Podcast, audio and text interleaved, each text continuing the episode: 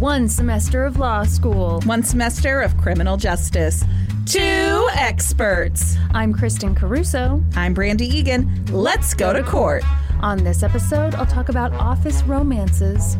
And I'll be talking about a terrible fall.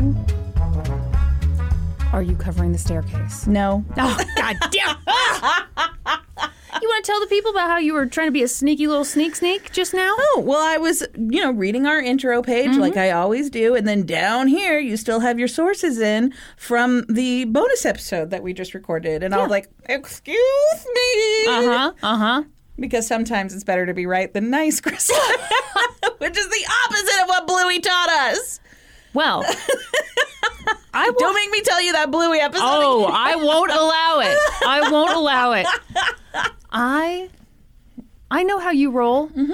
You weirdo. You like to look at my sources ahead of time. Just, you know, get a little f- peek at what we're looking at. You know what I think it is? What? I think you want to glean some information. From your sources? Yeah. How how revealing are your sources? Sources can be extremely revealing. We sometimes include the title of articles. What do you, what do you think happens based on the based on my sources here, Kristen?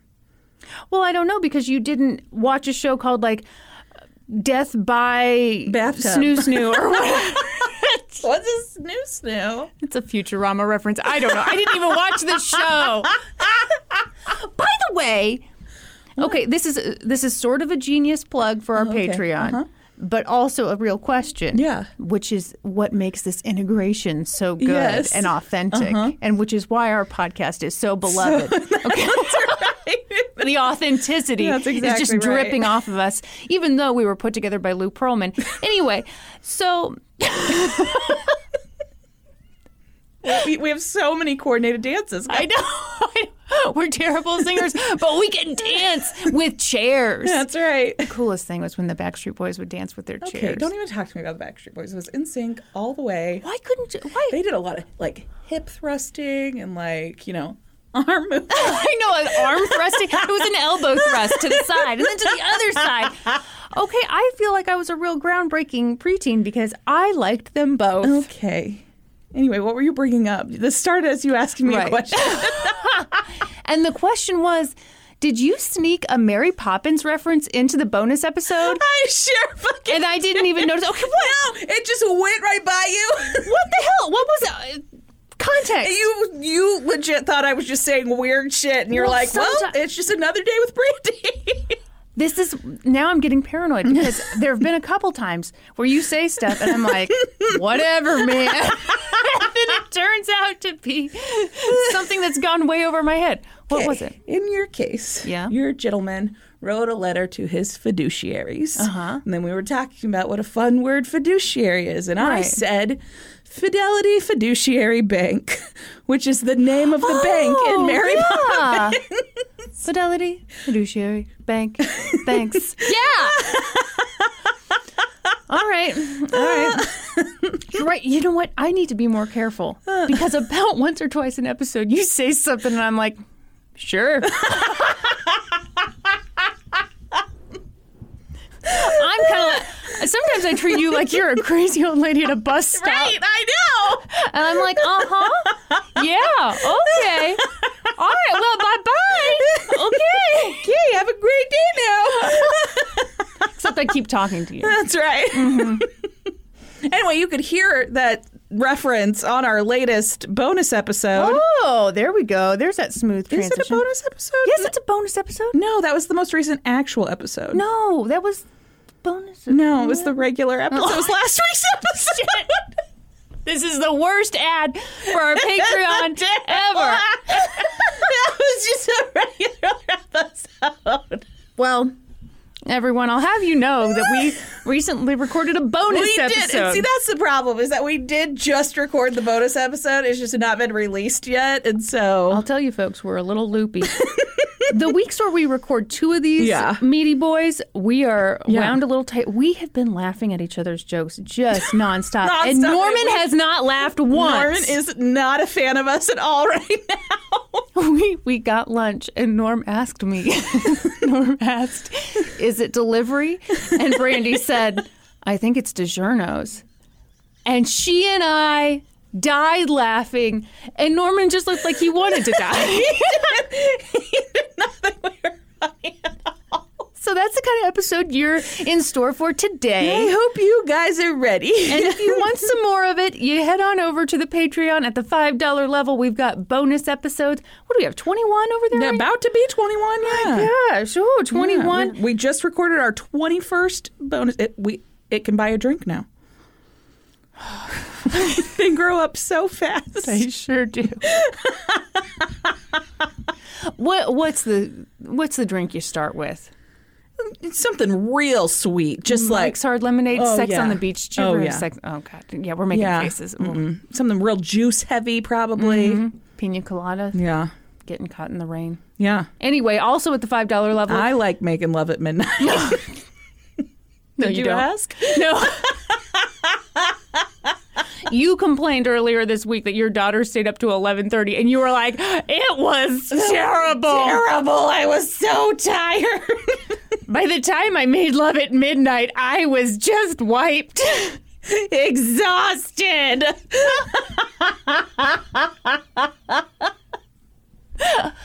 At the $5 level, anyway. At the $5 level, you get those bonus episodes. You get into the Discord to chitty chat the day away. At The $7 level, you get all that. Plus, you get inducted onto this very podcast. What? You get bonus uh, Oh my videos. gosh. Um, you get a sticker. What? With our goddamn autographs Oh on the gosh. card. Stop! I can't handle anymore. All right, I will stop because that's all you get at that level. At the $10 level. There's a whole other level. My God, the levels. like a set of stairs, three of them. That's the Bob Moss level. Let me tell you what, what happens at that level. First, I don't know if they can handle it. okay, well, first your teeth get whiter. Okay, it just happens. Your hair gets shinier, Mm-hmm. more manageable, thicker. Unless your hair's too thick already, then it's not quite as Mm-hmm. thick anymore. It lays perfectly. The second you enter that credit card info, you will achieve a full body orgasm. A full body orgasm? I don't know what that means, but I'm pretty sure that's what we guarantee. Also, I don't know if you're interested in this. You get episodes a day early, ad free. Also, 10% off on oh merch. Oh my gosh! Sweating over here. There's so That's the full body orgasm. oh, I'm so confused. Brandy did not get good sex ed. That's that Kansas public school stuff. Do you remember some of the stuff we were talking? Abstinence is the only way. Yep. Yeah. Do you remember the hula hoop? No. Okay, this is totally off topic, obviously. Obviously. But in sociology class in high school, Mm-hmm. a woman, a guest speaker, was brought in, and she started telling us about condoms. She made it sound like, honestly, okay. What I took away from it was don't even bother with condoms because they're so ineffective. So obviously that's the opposite of what she wanted. But she was like, you know, they have these little holes in them so often. And then she brought out a hula hoop. Uh-huh. And she said, This represents Your vagina? no. and she just started throwing bananas through it. And I was personally offended. It's a very confusing message.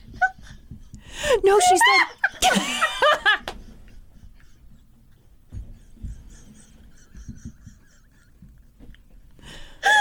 This is a family podcast, Brandy.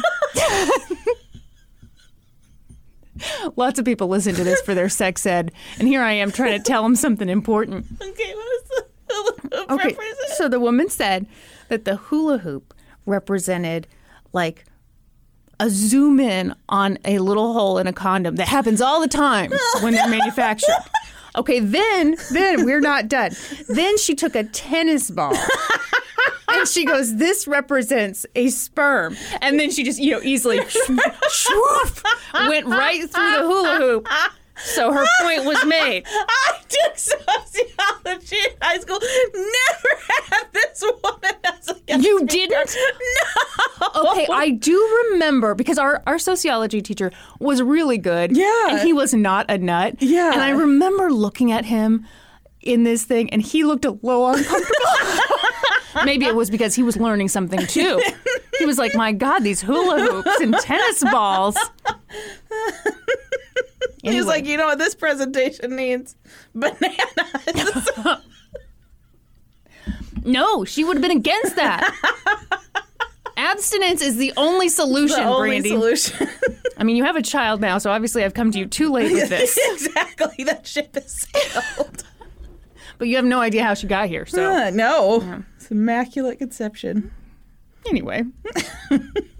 all right, all right. You ready for this? You ready for some office? I am ready for romances? office romance. Did you ever have an office romance? No. Oh, I'm sorry. I'm sorry to offend you. Well, I've never worked in an office.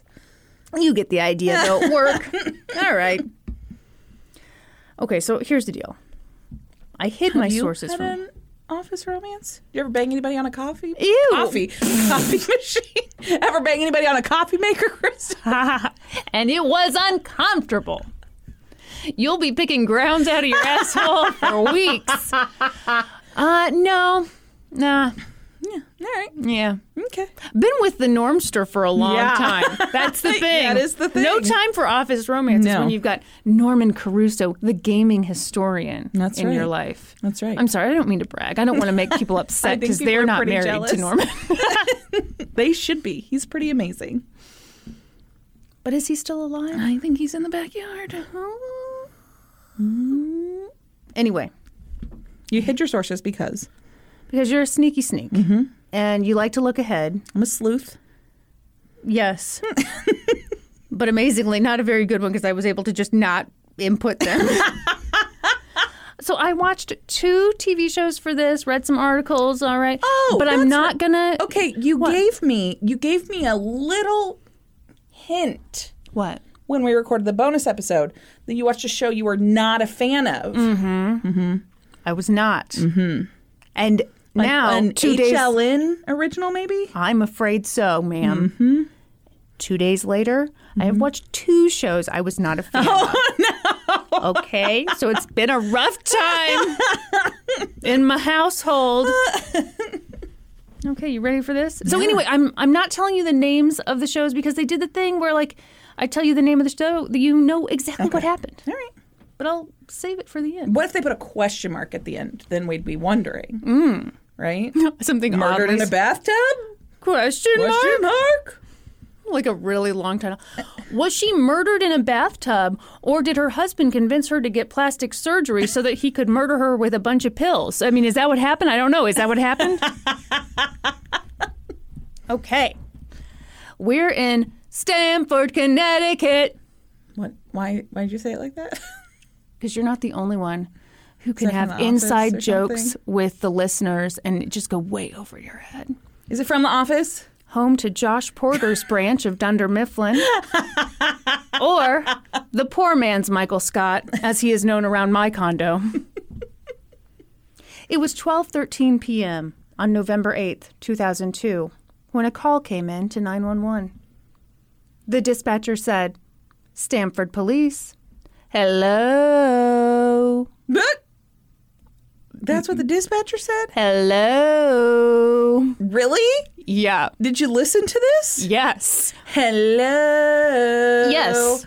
Okay, that's really weird. It's super weird. I hated it.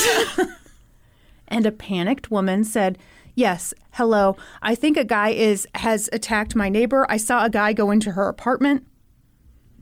The woman didn't know her neighbor's name, but she was able to provide an address. 123 Harbor View, apartment 105. Do not look it up because it's bullshit. okay. Oh, it's a fake address. I one two three seemed a little too convenient.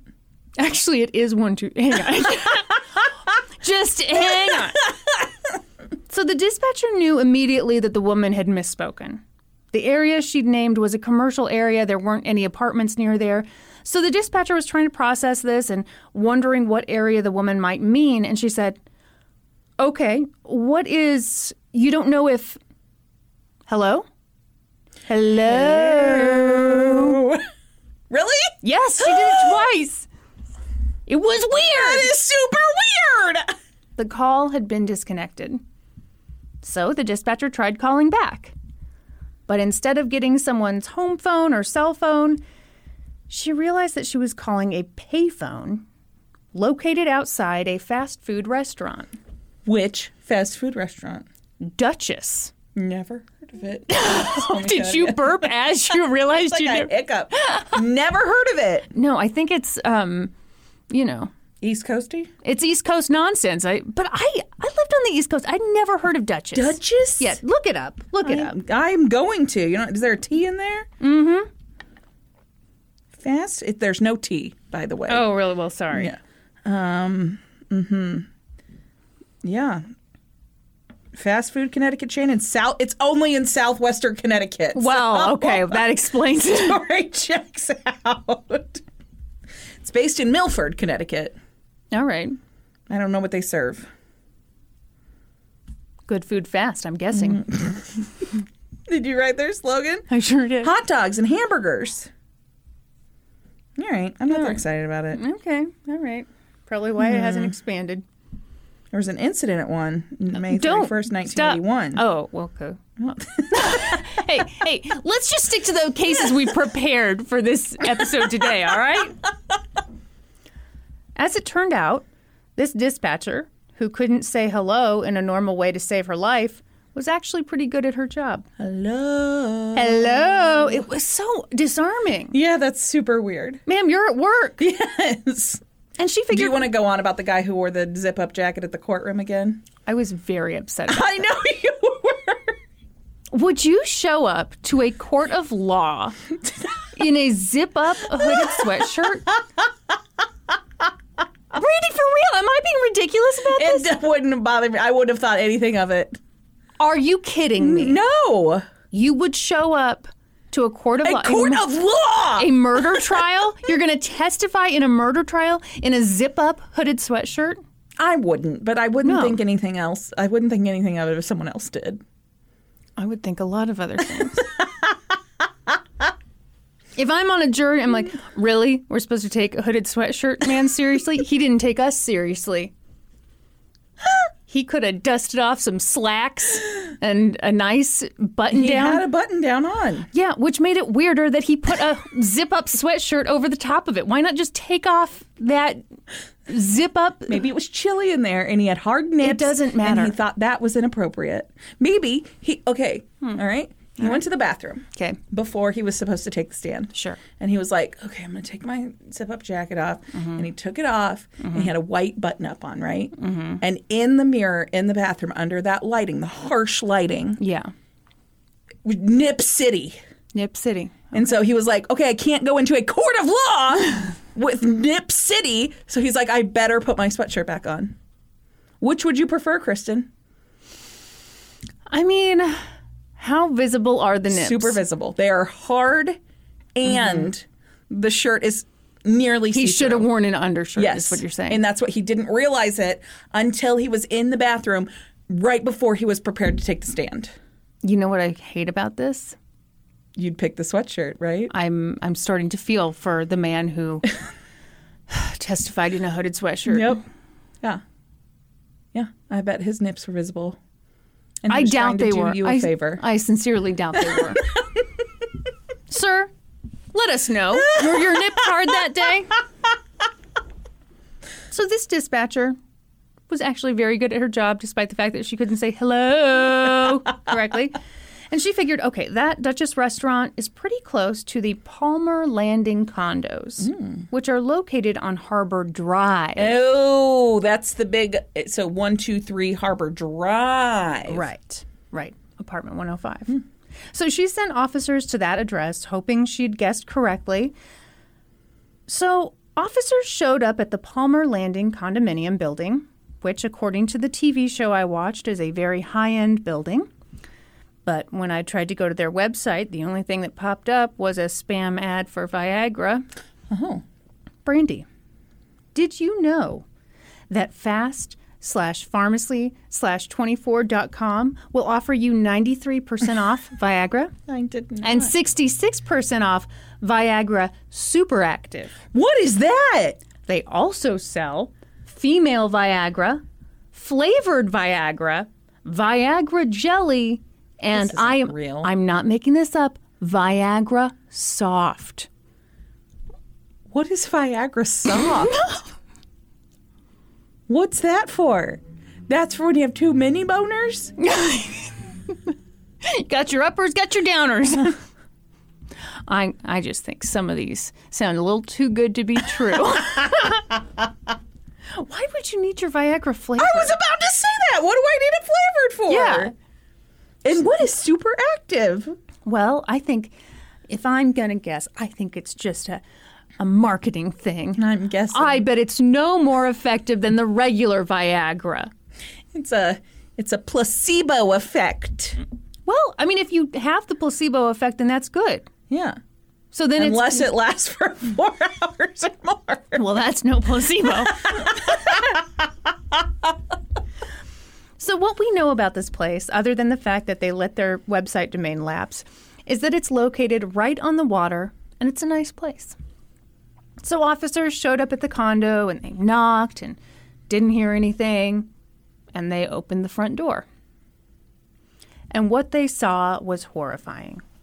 A woman lay dead in the entryway, covered in blood.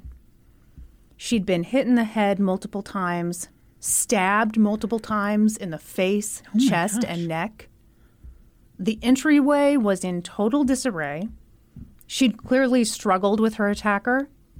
It was just a mess. So, a potted plant was knocked to the ground, a laundry basket was overturned, papers were everywhere, there was broken glass, there was a 10 pound dumbbell covered in blood and hair. Gosh. Oh. Okay, now we're getting to the part why I didn't like the show I watched. If you're wondering why this might have happened, I took the liberty of typing up a very insightful quote from a journalist who was featured on the TV show. She said- this? She said, You have to be angry with someone or have some real deep feelings to kill someone that maliciously. Mm. Boy, that clears things up, doesn't it? like, no shit. My God, this woman was horribly, horribly Yeah. killed. Like, obviously it's personal. Yeah. Can we can we just skip that part Yeah. of these dumb shows? Like, yeah, of course. Maybe there could be like a button that's like, "Have you ever seen any true crime, anything That's- ever?" yes, and then- you just hit, and then you get like a version that skips all of that. and all your episodes are like 15 minutes shorter than everyone else's. 'Cause it's like, okay, I know if someone was brutally murdered, it's not just oopsies, a robbery gone wrong. Whoopsies, fudge stripes. What else would be fast forwarded? Um, when they talk about like the pro, like processing the scene, like we know all of that. Yeah, What cell phone stuff? yeah, mm-hmm. Mm-hmm. Mm-hmm. We had to look at the husband. yep. Oh yeah, yeah. All the red herring But stuff. they They, couldn't- just toss that out. They couldn't skip past the husband because it's always the husband who always the did it. That's yeah. the all right, all right, okay. So there's some flaws in yeah, our little button that we're creating. There is. Officers also noticed a trail of blood that led away from the woman's body into the bathroom. They noticed a droplet of blood on the sink. Judging from the scene, it looked like the victim had opened the door, maybe to someone she knew, and was just immediately and viciously attacked. And afterward, the attacker went to the bathroom to wash up. And the attacker hadn't taken anything from the condo. There was money in the victim's purse. There was a bunch of nice stuff in, in the home. So computers were left there, TVs. It didn't take long to determine that the victim was Annalisa Raymundo. She was 32, she was a research scientist, and she was brilliant. She went to Harvard for undergrad, Columbia for graduate school, and after she got her degree, she stayed in Connecticut and went into pharmaceutical research. This woman was amazing. Wow. So she got this job at Purdue Pharma in downtown Stamford. And because you can apparently be pretty and smart, you should also know that Anna was gorgeous. She had, okay, stop me if you know what I'm saying. Because I feel like maybe some people won't. She had like long black hair. Yeah. Mm-hmm. Very shiny, very healthy. Almost to the point that it looked blue in Yeah. certain Oh, lights. yeah. You know what I mean? Okay, I all right, Yeah. all right. I'm glad. I'm glad. Anyway, I've always been envious of that. Oh yeah. She was very close with her family. They had high expectations for her, and she had high expectations for herself. Her parents immigrated to the United States from the Philippines, and her dad, Renato, was a doctor, and her mom, Susan, was a professional. A professional what? Exactly. So this show that I watched, the guy said her dad was a doctor and her mom was a professional. And I sat there like, I'm sorry, what the hell is a professional? So I, I of course found out what the mom did because I was like, hell no. Yeah, no. Guess what the mom does? And what was not mentioned here? And she's, I don't know, probably something equally as impressive as a doctor. She is also a doctor. really? Uh huh. Okay, that's some. That's stupid. That's some bullshit. Yeah. Anyway, she's a doctor. Doctor. Professional doctor. professional doctor as opposed to those unprofessional Amateur ones. doctors. So Annalisa had natural intelligence and a drive to succeed, and of course, she was great at her job. It didn't take her long to rise through the ranks at Purdue Pharma and hashtag get paid. So by the time, sorry, I'm trying to appeal to the kids. Oh, yeah. And it is working. yes. A 20 year old was like, this is the podcast for me. This is super cutting edge. They know all the hip lingo. They are saying pound sign this, pound sign that. I bet these ladies have middle parts. Hmm? Yeah. Hmm? Yeah. And I bet they're wearing mom jeans and not because they're moms, because they're cool. Yeah. Yeah. Will you ever? No. All right, all right. I'm going to keep checking on you. so by the time she was in her late 20s, she had enough money to buy this nice waterfront condo, and she did. And Annalisa spent a ton of time at work. So naturally, she found love at work. She fell in love with a guy named Nelson Sessler. One of the journalists referred to him as the office stud. Nelson Sessler is the office stud. I am totally with you, Brandy. I The name is wrong for the office stud. She said that everyone had a crush on him. On Nelson Sessler? I this is how on the same wavelength we are. The next thing I have in this script, despite having an unattractive name, he had a very attractive face and body. yeah, Nelson. No. Anyway, Okay. Apologies to Nelson. Yeah. Yeah. And all Nelsons listening to this right now. Well, and I'm. I mean, Kristen's not a hot name. I'm just saying. Brandy's not a hot name. I, Brandy. Are you kidding me? that's not a hot name. Brandy is too a hot name. Oh. Any. Oh my god. Any woman's name that ends in an I or like the E sound. No. Yeah. No. Brandy. Brandy is a hot name. No, it's not. It's so hot you can't take it seriously. I can't even take you seriously sitting over there. Trashy name. Trashy can be hot. How many? Okay, I, I think we need to know how many Brandys are podcasters. How many Brandys are exotic dancers? I feel I feel like you're in the minority as a podcaster. Brandy, you can't deny. Brandy, Tiffany, Brittany, Ashley. Those are hot names. Those are hot girl oh, names. I think so. Yes, they. Oh, would you eat my ass for a bag of coffee? You are so full of shit. I'm making faces at you. Kristen's like the. What? I think Kristen's a hot girl name. I don't think so. Oh yeah. No, I think it's Okay, it's like it's a very basic '80s name. no, no, Oh no. no. oh no. no, like yeah, like Kristen's like she's hot, but she knows she's hot, and so she's hmm. like a little bit uppity. See, I think that you're just saying that because that's exactly how I am. like I know how great I look right now. Yeah. I got this top from Marshalls. because I'm hot enough that I don't have to pay for name brand prices. anyway, so Nelson, office stud, obviously super hot.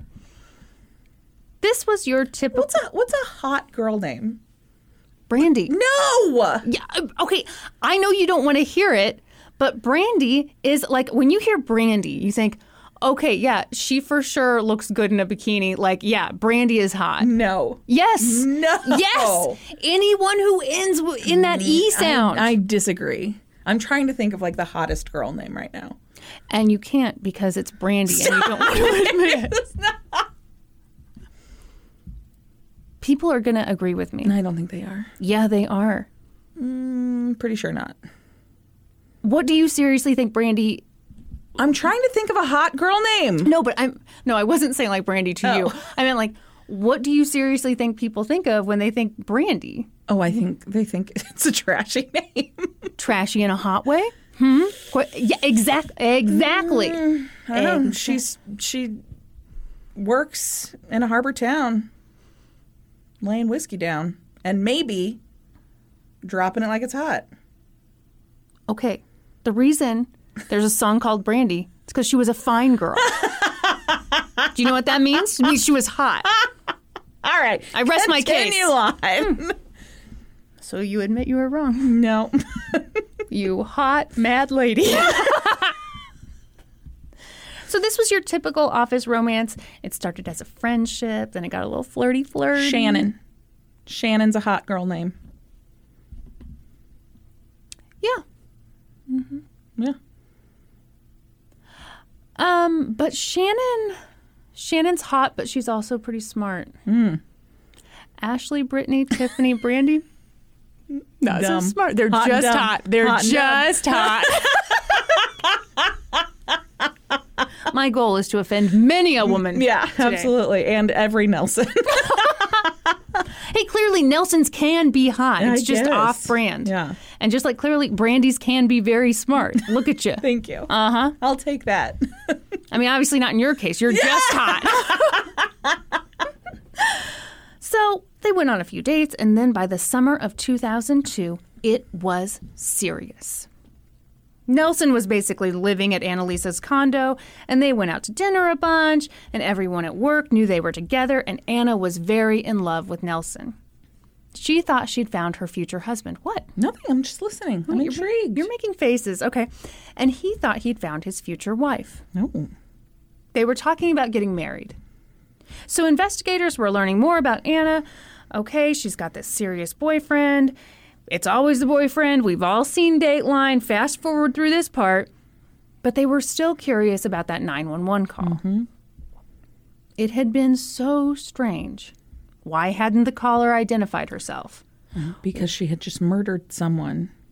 Possibly.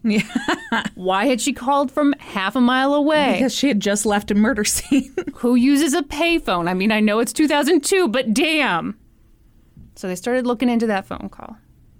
But there were no security cameras on the payphone.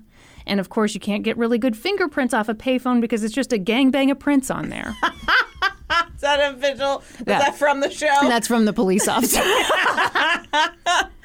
so then investigators went around to all the local businesses and they were like, Did you guys happen to see anyone using that payphone over there around noon? And all the workers were like, Oh, sure. All I do all day is I sit here and stare at that payphone and memorize everyone who uses it and what time they used it just for moments like this. Why do you ask? Is that helpful to you? but Brandy, you hot girl. That conversation didn't really happen. That was a lie because I'm hilarious. yes. I think we all picked up on that. By this point, Captain Richard Conklin of the local police was the lead investigator. And because he's a secure man who has not once participated in a dick measuring contest, was like, you know what? I'm not afraid to admit when I need some help. This is a brutal murder, it's high profile. So he called in the state's major crime unit. Ooh. And they got to work getting samples of the blood at the crime scene because, as Richard said, you ready for this? I am. DNA was just starting to be a wonderful tool for law enforcement. Hmm. By the way, Richard would also like to let you know about smartphones, cruise control, and dabbing. Excellent. So investigators were at the crime scene and they were finding out about Nelson Sessler, Annalisa's boyfriend, and they were like, huh, we ought to talk to that guy. But before they could even do that, Nelson showed up at the condo. And he was like, hey, hey, what's going on here? And they had to break the horrible news that Annalisa had been murdered. And Nelson was like, Oh, hmm. Geez, I can't believe this happened. Really? That's how he reacted? No emotion, no tears, on account of the Johnson and Johnson shampoo. That's not great. We say all the time, though, I know. People's reactions, you know, are different. And mm-hmm. okay. Uh, See, this is this is what we really do. We say, you know, everybody reacts differently, but this is the wrong way That's to do it. exactly what we do. And that's that's what I'm gonna say here. Like that's weird. That's weird. They asked Nelson a few questions, and of course, he denied being involved in her murder. And he told them the last time I saw her was when I left for work in the morning. Nelson didn't have scratches on him, he didn't have blood on him, but they were suspicious as hell. They thought his behavior was a little odd, Sus. slightly sus. And they kept him there at the scene. And when they came back to him, they found him Naked. not naked. What would be another weird thing? I don't know. I really just said that as like a funny thing. He was taking a nap. What? Yes. That is as weird as him being naked. Oh, nothing puts me to sleep like someone I love being, Being murdered. murdered. Wake me up when something happens. Oh my god. That is weird, right? yeah. Super weird. So they were like, mm, okay, I know I just said this, but they were like, that's super weird. Yeah. So they looked into his alibi, and the folks at Purdue Pharma were like, oh, this place is Fort Knox. We've got security cameras coming out our beeholes. So, yes, we can confirm beyond a shadow of a doubt that Nelson was at work at the time of the murder. He may be a big sleepy weirdo, but he's not a murdering sleepy weirdo. Okay. So then they were back to their first thought, which was that the 911 caller had maybe something to do with Annalisa's Was murder. the murderer. So they asked Nelson, Do you know of any women who would want to kill Annalisa? Don't know if you've heard this, man, but bitches be crazy. and Nelson was like, No. But then he thought for a minute and he said, Actually, ugh. And he gave them the names of two of his ex girlfriends who both suffered from depression. Which, fun fact, the worst side effect of depression is murdering your ex boyfriend's new girlfriend. it's a terrible thing that Terrible happens when you get the blues. That's right. So investigators went to the ex-girlfriends and both women had really good alibis and they were totally cooperative and really had no motive. I mean, can you imagine? yeah. if all you've got is some depression. yeah. Yeah, anyway. Okay, so he threw a bone this way mm-hmm. to get the focus off his mistress. Ooh, that's an interesting theory, Brandy. Let's see how it all pans Okay. out. All right. So those women were, were ruled out, and so was everyone in Annalisa's family. And at that point, investigators were grasping at straws. It really didn't make sense that Annalisa had been murdered. She didn't have seem to have any enemies. She was just a smart, hardworking young woman who was enjoying her life. So they were like, okay, Annalisa's condo is right on the water. And a lot of the yachts near Anna's condo have been burgled lately. So they started looking use into that term a lot. I love the word burgled. Burgled. Burgled. so they started looking into the people who'd been arrested for burglary. Did they break into these yachts and then go brutally murder a woman and not take anything from her apartment? I mean, of course not, because that'd be insane. But hey, they you know they were getting I desperate. theory about this. what? I think that sometimes these shows just throw those little bits in just to like meaty up the episode yeah, when likely that didn't have any actual real bearing on the investigation at all. um, I totally agree with you. Yes. Totally agree. the other thing, so I did some, you know, just like Yeah. Google image search. And it's totally possible that in 2002 things were much different, but there's no fucking yachts at this uh-huh. place. Yeah. Mm-hmm. So Steve's pontoon boat got broken into. Exactly. Somebody took his Coors Light. Yeah. Anyway, they did have some luck with the crime scene, though. They'd found some blood on Annalisa's sink, and sure enough, that blood was a mix of Annalisa's plus an unknown assailant's. Hmm. But they ran the blood through CODIS, and they ran it against samples from her family, and they ran it against Nelson's sample, and they got nothing. Five months passed. They still had nothing.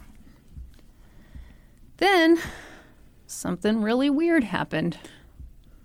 Come with me as I tell you about a totally unrelated crime. Okay. It has absolutely nothing to do with Annalisa's murder, so calm down. Okay. It was March 23rd, 2003, at Westchester Medical Center in New York. It was a Sunday night, and some employees were out on break and they heard a scuffle out in the parking lot. Hmm. It was difficult to make out what was happening, but it looked like a man and woman were fighting.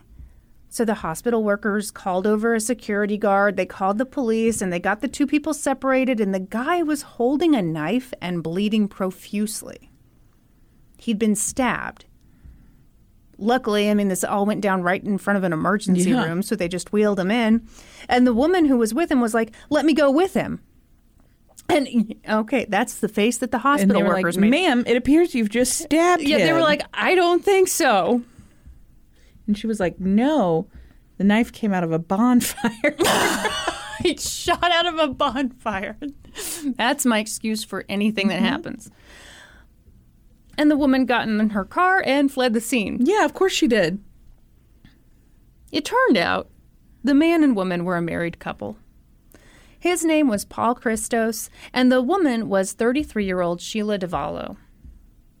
So, police brought Sheila in for questioning because this whole thing looked really weird, and she explained that it had just been a misunderstanding. Funniest thing. Funniest thing, see, she was not trying to hurt her husband. She certainly, oh my, oh my God, she wasn't trying to kill her husband. No, she was trying to help her husband. Mm-hmm. Help him to the other side. I would like to share with you a transcript from the interrogation. I'm so ready.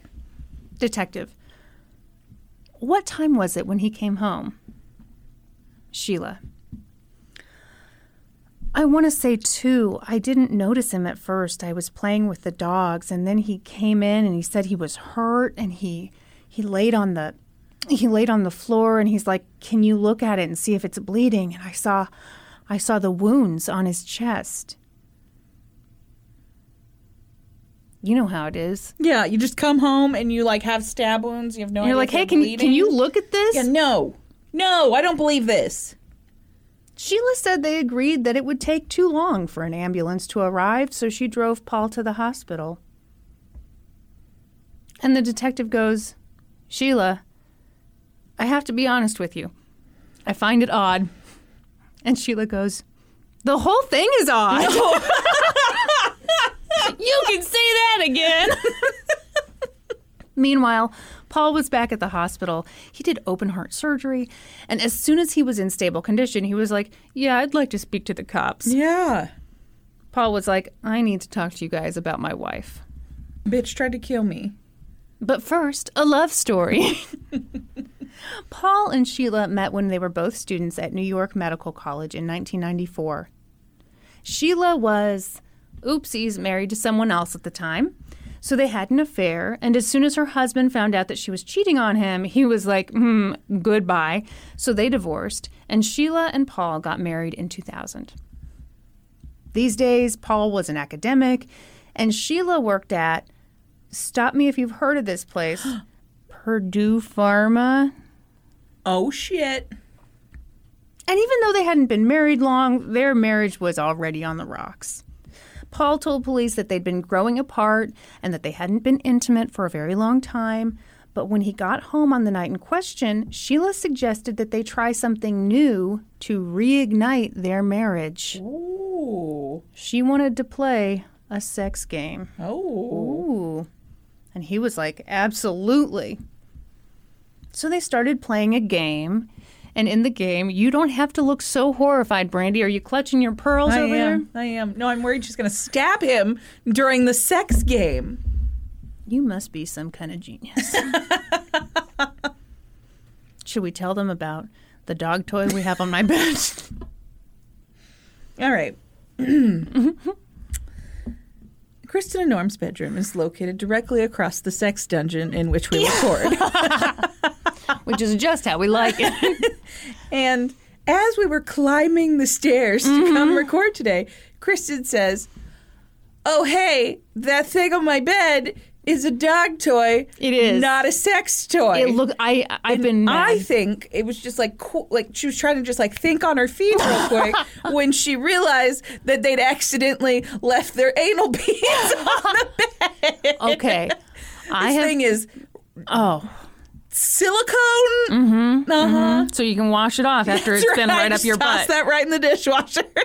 It is. So every time Norman goes to the hardware store, he comes back with a new dog toy, which I think is very sweet. Except Yes. he came back with this one. I'm like, that looks like something you shove up someone's ass. and he's like, "No, huh? This is a dog toy. I swear." And so now And he was really disappointed that you weren't even interested in trying it with him, and so he just gave it to Donnie. Wouldn't that be funny? He he was just too shy. Poor boy. Is that why we also have a dildo for Dottie? I did think it was weird when Donnie greeted me at the door. The dildo in her mouth. but you're so non-judgmental. That's the thing about women named Brandy. They're just hot. They're just down for anything. so they started playing a game, and in the game, they blindfolded each other and handcuffed each other. And I know. Okay, somebody's got to. That's not accurate because somebody's got to be unhandcuffed, or they're just laying there next to oh, each I, I thought okay. I thought it was implied. yeah, they're not both handcuffed at the same time. handcuffed, and they're like, "Well, shit, what next?" They both went to medical college. They're too smart for that. Come on. Medical college. Yeah, they didn't go to medical school. It was medical college, right? New York Medical College. Was that what it was called? No idea. Yeah, New York Medical College. Hmm, okay. All right. I think it's different than medical school Okay. because she made a comment. Well, anyway, I'll, I'll get to it later. It does matter later, but it's for something I didn't write down, so now I'm worried I'm going to miss it. Anyway, I'll probably miss it. So, They're playing a sex game. They're all handcuffed up. no, Brandy, let's get this right here. Okay, one person at a, at a time is both blindfolded and handcuffed, and then do you know what they do next? Tickle each other. Like they can't tickle each other because, as you pointed out, there's handcuffs involved. Like, yeah, they do like the census game, right? You're like, okay, here's a feather. No, here's and here's hot wax, and here's a knife right in your chest. Okay, seems like you've played this game before. so, the person who wasn't blindfolded or handcuffed would go find a household object and like rub it on the blindfolded person, and the blindfolded person would guess what the object was. I believe this is the game I just described. I don't think it sounds very arousing. no. I guess it all depends on what you get. Like if you get some old lunch meat, it wouldn't be great. But yeah, a feather might be nice. What would be the worst thing to get? Sauerkraut.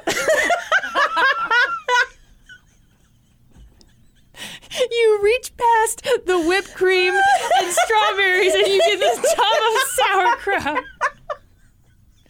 Maybe some old potato salad. Ooh. Sorry, this episode's a little off the rails. So, you know, Sheila went first, and boy, she was great at guessing all the household objects.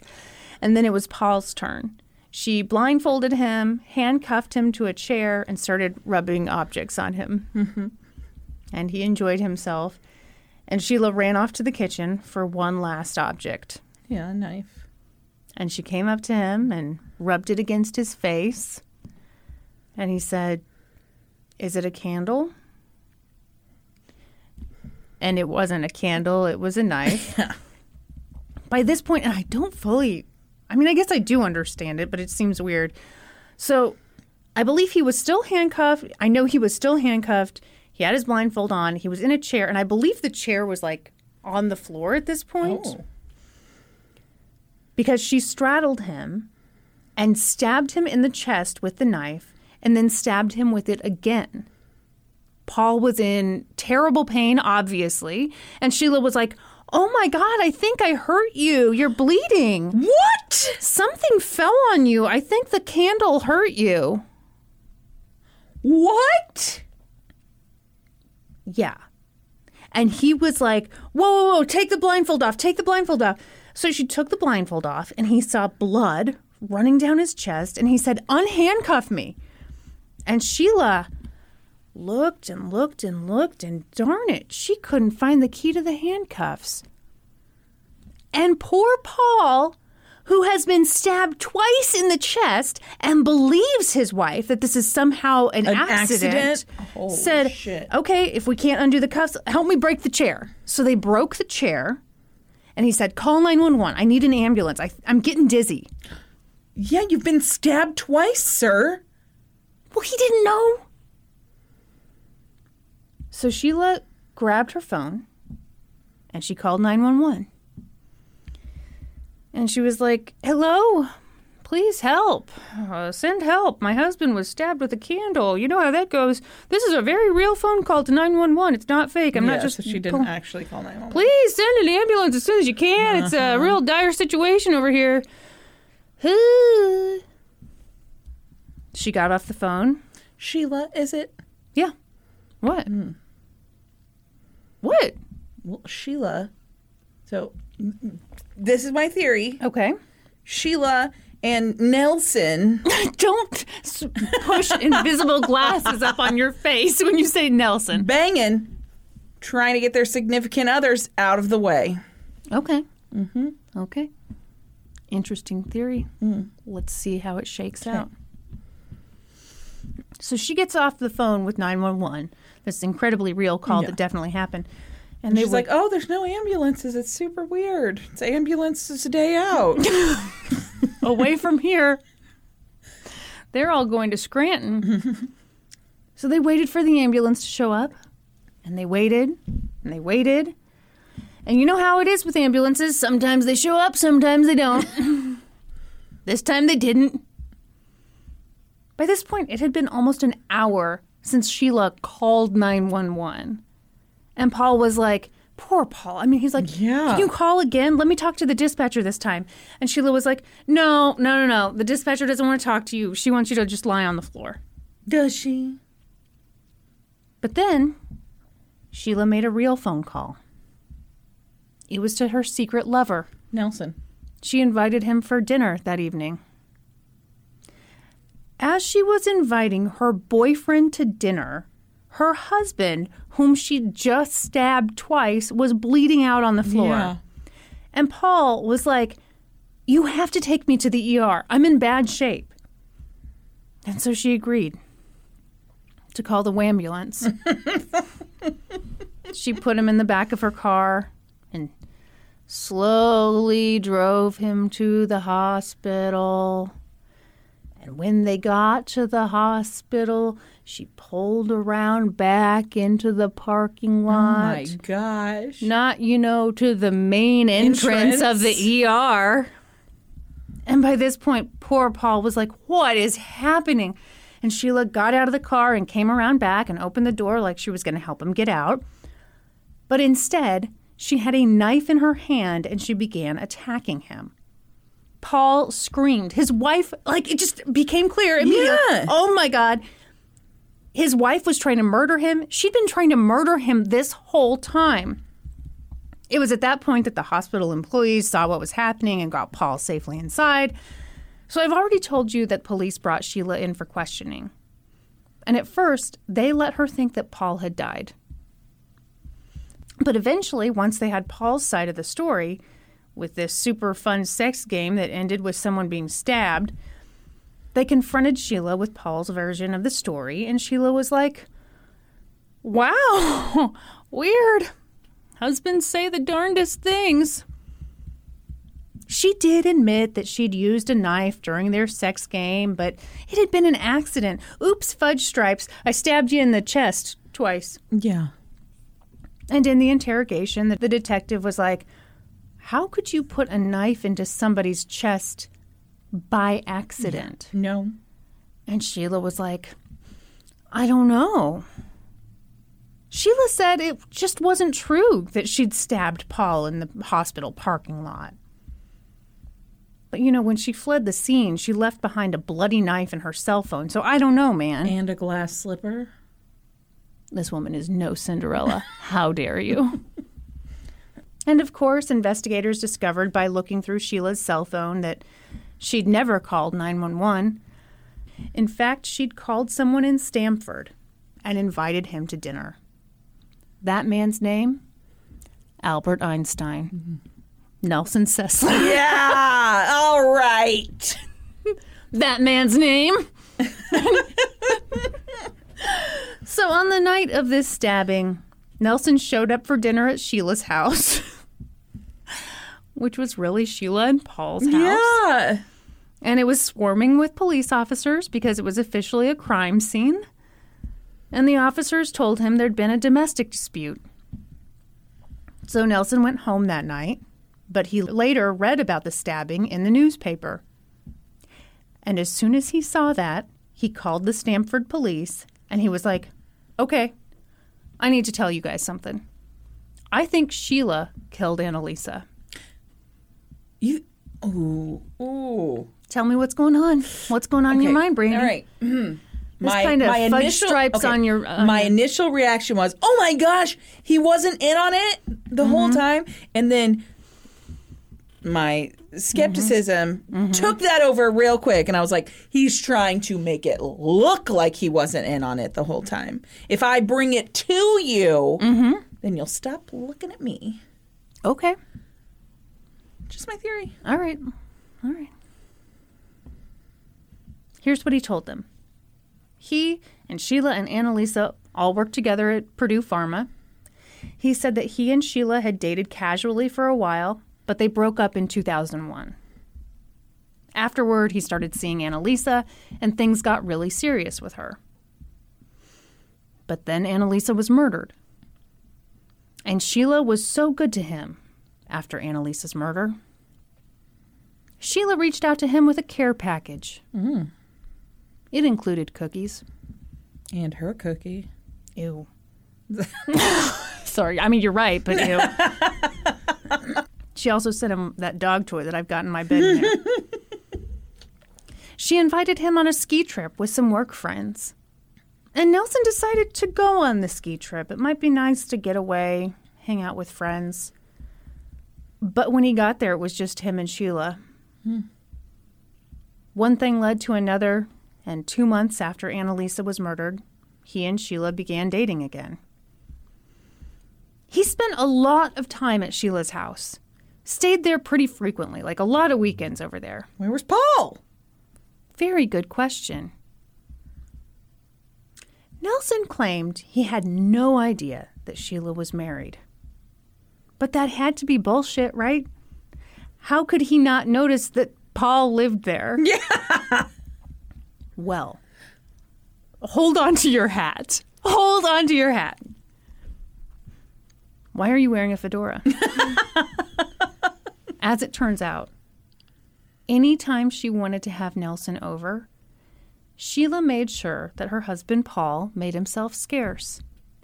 She told Paul, Hey, I have a disabled brother, and he can't know about you. He can't know that we're married. If he were to find out, he would be very upset because he's very possessive. So he's going to come stay on the weekends sometime, and I'm going to need you to clear out of here.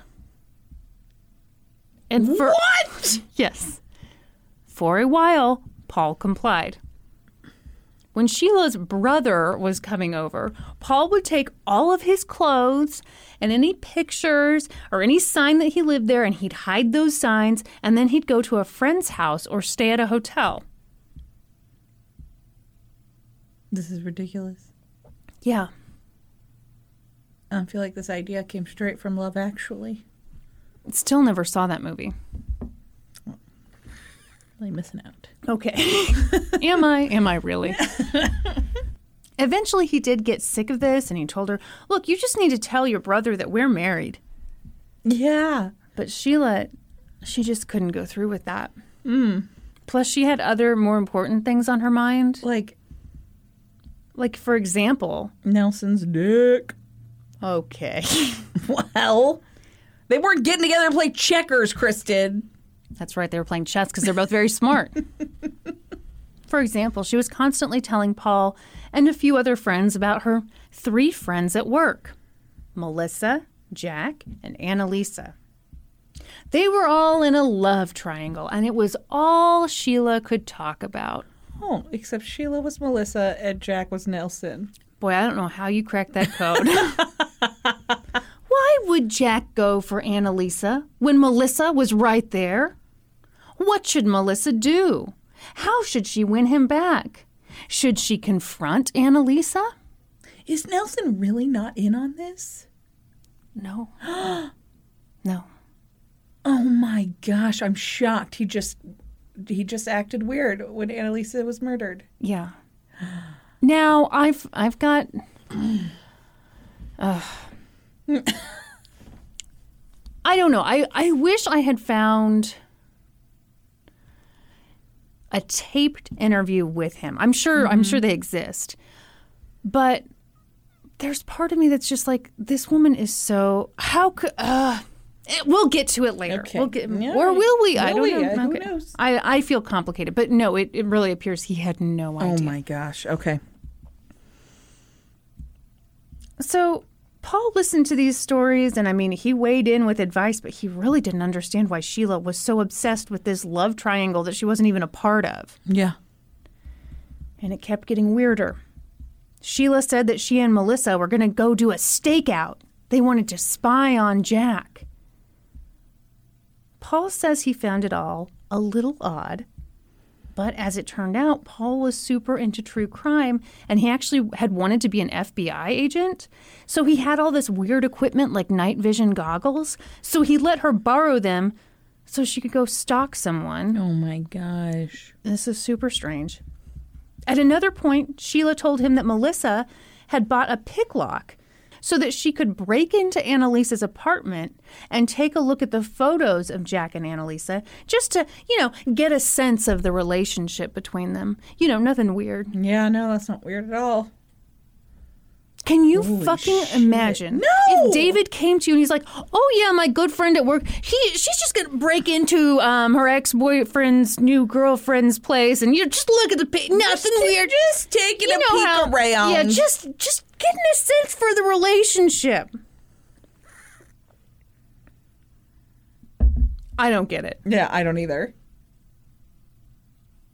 if if Norman came to me with this story, I'd be like, "You're insane for even Yes. being part of this in any way." Yes. Yes. She even told him, "Oh man, one time, Melissa found out that Jack was going out of town, and so she flew to that same destination and got on his return flight."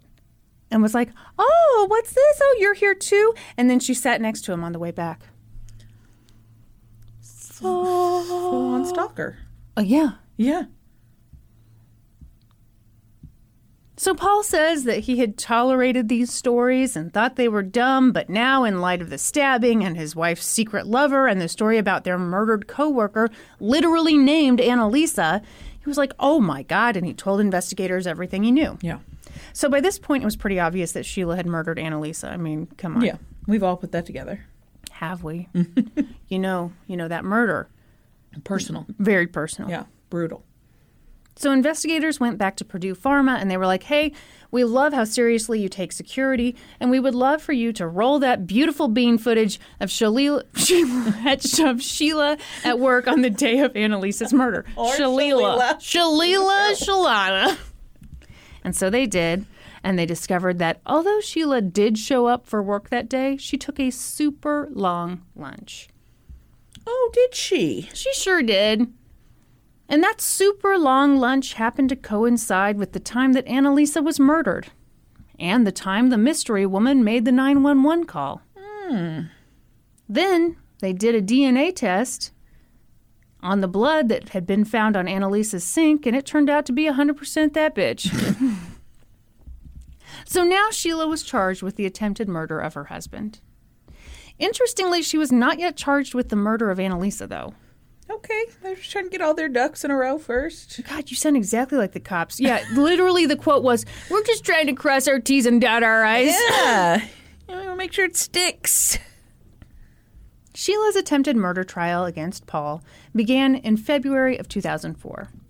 This was a non jury trial, and this case could not have been easier for the prosecution.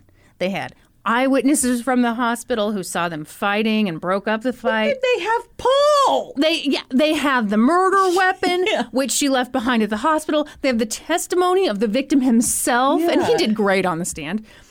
They laid out the whole story. Sheila tried to murder her husband because she wanted to be with Nelson Sessler, and in fact, she'd also murdered Annalisa Raymundo for the same reason. The defense argued that Sheila had emotional difficulties and that she'd never meant to hurt her husband.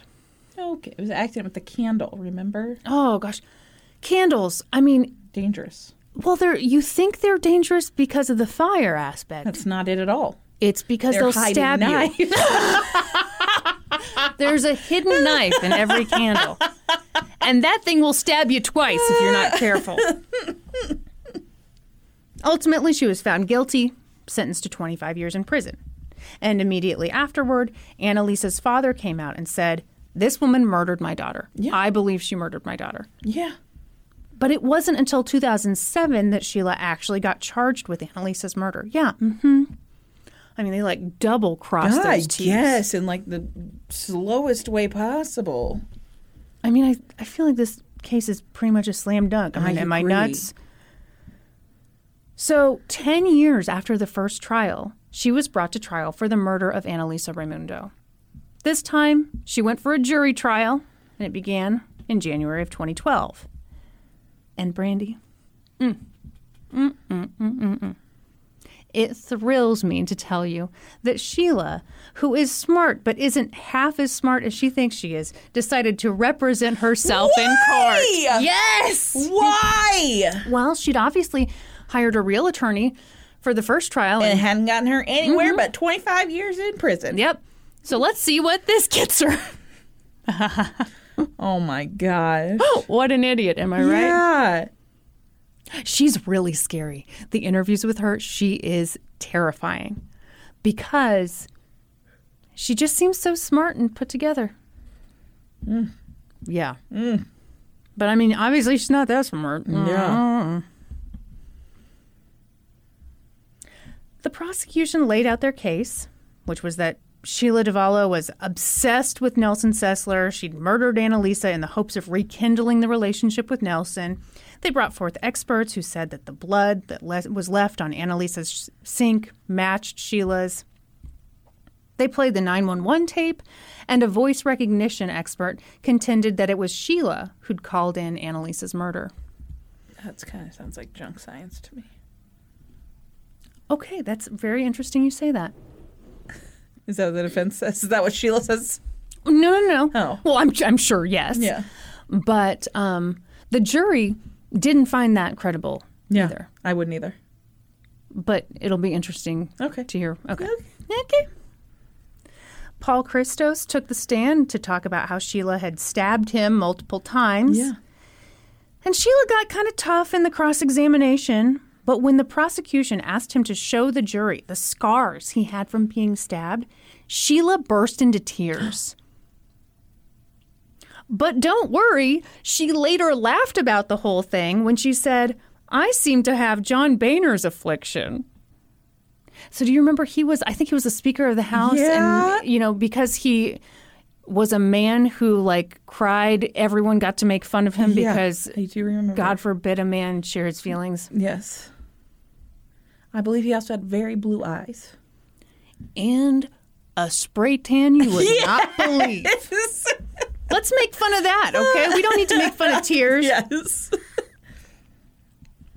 At one point, which I personally found incredibly awkward, Nelson was brought to the stand, and of course, Sheila got to question him. Nelson looked so uncomfortable. Uh, yeah. Okay, I've got, I've got to So pause. Sheila was like, "So do you like like me?" hey, I know a lot has happened. Like, where are we? You don't think I'm crazy, do you? okay, no, this is a true story that I have to pause everything. Okay. So, you know, she got arrested for Yeah. the attempted murder of Paul. While she was in prison, she sent Nelson letters. Mm-hmm. And there was a lot of bad poetry, rambling poetry in them. She told him that she was anti-abortion. Just, just What? I know. I d- it doesn't seem relevant to me. I think because I didn't get to read any of these letters, didn't have the pleasure of Yeah. the poetry reading. Um, but I think what she was trying to go for was like, oh, I'm so afraid of blood. You know, I didn't even go to med school. That's what I was thinking about earlier. I didn't even go to med school because I can't I handle went to blood, medical college. which is different. It's very different. And then So therefore, I couldn't have killed Annalisa because I'm so afraid of right. blood. Snap, snap, snaps. Here's here's some poetry. poetry. Did everyone get their wine and cheese? I hope so. Super. Oh God! What the fuck was that? It's my fucking watch. What did we say Did I have no idea. She's taking over my life. She's becoming self-aware. Okay, we said snap, snaps, wine and cheese, and then your watch said She- it's nice to be appreciated. It's nice to be appreciated. it can't do that while we're telling scary stories. Okay. So anyway, you know he's gotten this these letters. Yeah.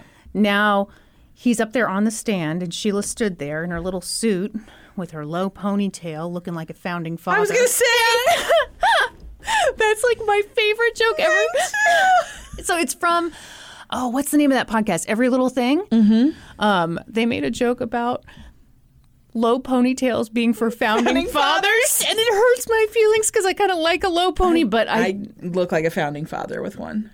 I mean, it's a very funny thing. Great podcast, Every Little Thing. All right. Anyway, moving on. And she said, Good afternoon, Mr. Sessler. You had uh, lied to the police? And he said, Yes, I wasn't forthcoming to the police.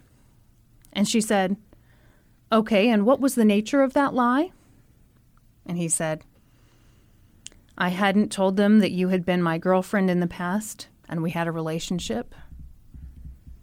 He went on to say that he'd provided the names of two ex girlfriends who had mental health issues, but that he hadn't given her name to police because he thought she didn't show any signs of instability. Okay. So this is this is my issue and I don't even know if I'm being fair. I'm probably not, but part of me is like he had to know she was a little off her rocker, right? Mm-hmm. Although I mean her own husband didn't, Didn't know. know. Maybe that's unfair. I don't know. I don't know. Part of me is kind of like, how could he not have How at least shared it- her well, name? I mean, yeah, I don't know, but she had to put up one hell of a front. yeah, She was getting her husband to move out of their house I know. on weekends, so she had to be very convincing. yeah. She's clearly a master manipulator. Yeah. Well, and she was. The the other thing is, she freaking stabbed him in the chest And twice. got him to believe that it was some kind of accident. Yes. Yeah. Yes. Which She is a wizard. which okay. What was her fucking game plan? Oh, or he would just die. Yeah, but what was the story gonna be? My candle did it. right. Well, that's what I'm saying. Like, what? that's a good question. I don't know where you go from there. Her husband's going to be dead in the house, and then Nelson's going to come over for dinner that night. It's just like a little bit kooky. Sorry, I just spat everywhere. You know, it's um, she's just kind of a round. What's that? Square peg in a round hole. yes, thank you.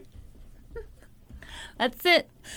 I think it's the differences that make us beautiful. I will tell you, Brandy, there is a downside to representing yourself in court, particularly when you don't have a law degree. Yeah. And it's that you don't have any idea what you're doing. Doesn't matter how smart you are. If you don't know the rules, you don't know the fucking rules. Yeah. So throughout this trial, she seemed really nervous. The judge got annoyed with her, constantly overruled her because duh.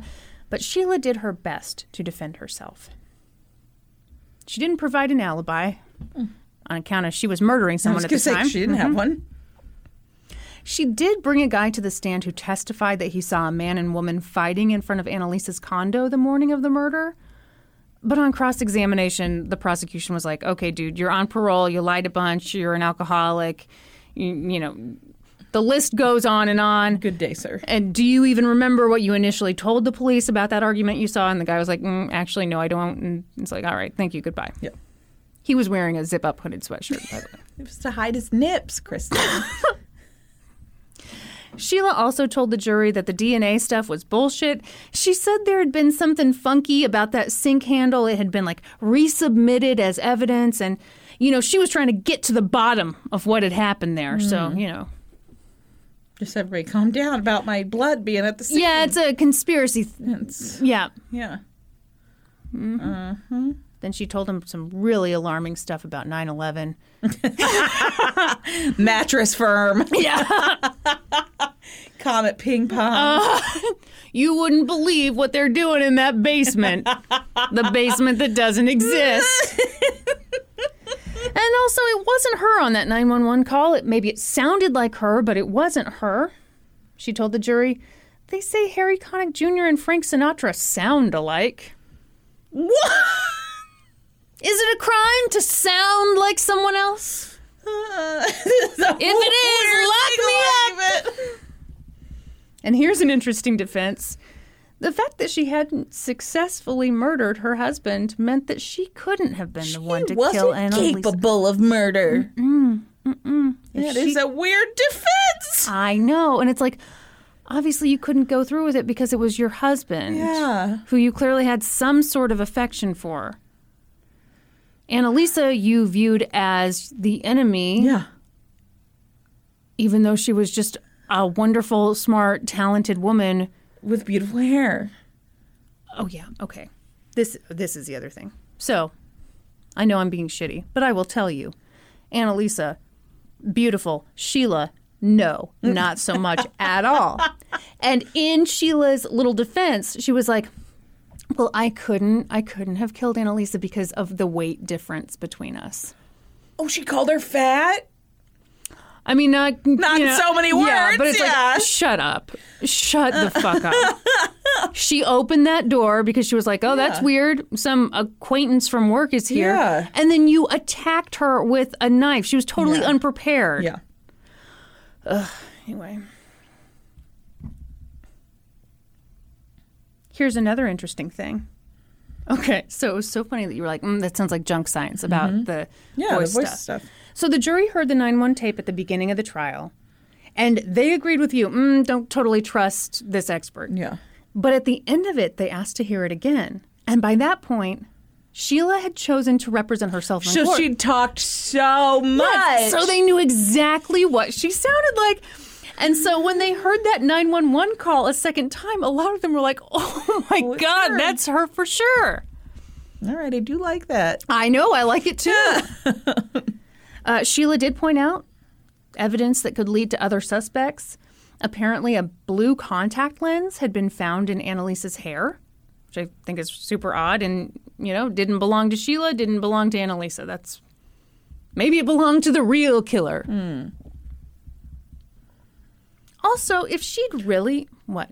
Or maybe someone at one point had lost a contact, like when they were at Annalisa's house, and in a struggle where she was like basically wiped all over the entry room Yeah. floor, Yeah. it I got agree. picked up in her hair. I also the other thing I was thinking. Annalisa had very long hair. That contact could have been in there for weeks. Well, no, here's now she obviously does not have the same texture as mine because mine's ah. like dry and curly. But I mean, I will find bobby pins in my hair. I will find some bits of food in my hair sometimes. I mean, like there's stuff that gets stuck when you got a certain amount of hair. That's what I'm saying. I rest my case. You, you know what? You're acting like a woman who never finds stuff in her hair. All right. It's just my cross to bear. You don't just like find bobby pins. Woodland creatures? No. I feel like something could camp out in the back. you don't find bobby pins? No. Oh, I I always know if there's a bobby pin in there. I don't have anywhere near as much hair as you do. listen to you. I always know. I do. I think I do. And then I'm like, what's that? You think you know? but You have no idea. Here's the other thing she said. If she'd really killed Annalisa, shouldn't there have been more than one droplet of her own blood in Annalisa's condo? No, she cleaned up. Yeah. Yeah. That's stupid. So on February 10th, 2012, the jury found her guilty. And at her sentencing, Sheila stood to speak. Oh, no. Are you ready? Well, She said, First and foremost, I'd like to thank God for giving me the courage and strength to stand here today. are you accepting an award, me? Okay, I was devastated because the first time I saw this, I thought it was part of her opening statement. And I was like, I had this joke in here about how she mistook it for a Grammy Awards night thing. but no, so she said, First and foremost, I'd like to thank God for giving me the courage and strength to stand here today. It was hard to sit there and withstand those harsh words. Mm. You Murdered murdered somebody and you attempted to murder your husband. You're not a victim, ma'am. No. Hmm. But I disagree with you, Brandy, because I think she was the bravest murderer in all the land. And for that, I would like to applaud her. Earlier, Annalisa's parents had said that their daughter's murder had made them question their faith in God. And Sheila, motherfucker, said, I pray for them and hope that the punishment you hand down here today will give them closure and some kind of solace. Ew, fuck off. Yeah. Hate it. And she was sentenced to another 50 years in prison. So, if we're scoring things, with an attorney, she got 25 years. Acting as her own attorney, she got 50 years. Double is Well, what that is. Also, one was attempted murder And one was mm. actual murder. Yeah, okay. Yeah. But that was not justice. Because the court made an error in allowing her husband Paul to testify about their confidential conversations. See, this is what drives me nuts about like, oh, I hope this sentence gives him solace. And then she just mm-hmm. immediately appeals. Yeah. I believe she also appealed the other one, but you know, Yeah. spoiler alert, they go nowhere. So obviously, there are some rules about Yes. spousal privilege, but the appellate court was like, yeah, that doesn't apply to these particular conversations. Go to hell. Yeah. So then Sheila appealed her sentence all the way to the Connecticut Supreme Court. And they were like, double go to hell. Doesn't apply here. Yeah. Um, there was also a civil case around Doesn't Annalisa's. that just mean that they can't be compelled to testify? They can still choose to testify, right? I believe so. Yeah. Yeah. And I'm sure Paul was more than willing. Uh huh. yeah. There. So there are a bunch of different. Yeah, um, yeah. Caveats and stuff, and I only went to the one semester of law school. so not is that okay? Yeah, Should this podcast pay for me to go back to law school? No. Thank you. so there was a civil case uh, around Annalisa's murder. Uh, in November of 2004, her dad sued her condo building on the grounds that it didn't have proper security. And the case was settled in 2015 for an undisclosed amount, which I know you hate. But here's something you'll love. Uh, Annalisa's parents took that money and put it into a fund in Annalisa's memory that helps students in the Philippines study medicine. Oh, that's super cool. I do love that. I felt so awful for her parents. Yeah. I mean, they were they were just devastated and Annalisa just seemed like a wonderful person who had a ton of potential. Yeah. And Sheila was I mean, my god. Yeah. She is chilling. Yeah. Um and that's the story of the murder of Annalisa Raymundo and the attempted murder of Paul Christos. Wow. So let me tell you the names. I was gonna say, what's the name of the shows? So, Vengeance Killer Coworkers is the name There's the a whole show about that. Can you believe it? It was canceled. uh, and the episode was Obsession at the Office. The other thing I watched, and I didn't watch the whole thing, and oh, mm. Piers Morgan. Our- Women Who Kill, yeah, Killer Women. Killer Women. Yeah. Yeah. Fucking Piers Yeah, Morgan. I had to watch one of those episodes for a case once. Not a fan. How is he so full of himself? I don't know. Mm. Oh, to be a lame white dude. Am I mm. right? That's right. What'd you think of that? Wasn't that, that was nuts? nuts. Cocoa nuts. I agree. Do you think Nelson should have known? Hmm. I don't know. I, I don't think know. Sheila had to be real good at keeping it looking all right from the outside. She I fooled guess so. Paul. Yeah. And he lived with her. Yeah. One of She the convinced him to move out of his own house on the weekends. I mean, and the other the other funny thing about all this is like I hear that and I'm like, oh gosh, well everyone in this story is dumb. No. No. Everyone in this story is very Super smart. One of the articles described Paul as gullible but not dumb. Yeah. And I the other thing I think is they didn't love each other. So, you know, someone you don't love is like, "Hey, you want to get out of the house for the weekend?" You might be like, "Sure." Sure. I'll go I'll go hotel it up. Mm-hmm. Get some room service. Maybe a massage. Maybe go for a dip in the pool. Not a fan of hotel pools. I was okay. I was just. I made a face. I don't know what it is about a hotel pool. I think they have too much chlorine in them. Well, yeah, on account of all the pee. That's right. But I mean, why don't we feel that way about like any other pool? I don't know. There's something about a hotel pool. There's an there's an aura. It's pea colored. Would you ever do a massage in your room in a hotel? Mmm. Mm. Gosh, I would not. it sounds risky. See, but the reason I would not is not like I think anything's going to happen to me. I kind of feel like anyone who wants that is probably creepy. So I don't want the masseuse To, to assume that you're there to be worried that I'm creepy or anything. So I would just I rather hadn't even thought of that. I would just rather take me down to the spa. Like Paradise City. where the grass is green and the, girls, girls are, are named Brandy. same thing. We're saying the same thing. Oh goodness. You know what this made me think about? What did it make you think about? Closeness. Feelings. Really? Mm-hmm. Keeping close with my family. All right, Brandy. Hmm. You ready to talk about a fall? I am. Was it an accident? Am I supposed to answer that before hearing anything? No. Um, shout out to Gail Shortland um, at the Mirror. And to Peter Hardwick for a series of articles for the Sunshine Coast Daily and uh, International disclaimer. I was going to say the We've mirror. gone down under. Okay, okay. You know, I'm terrified to use my stairs now. You are? There's Yeah. no stairs in this. Oh, interesting. Mm-hmm. Do go on. I know. You've got scary stairs. I do. I do. And I always think, like, oh, God, if I go down and, like, what if Norman goes to prison for I the rest of his life? Oh, my God. No.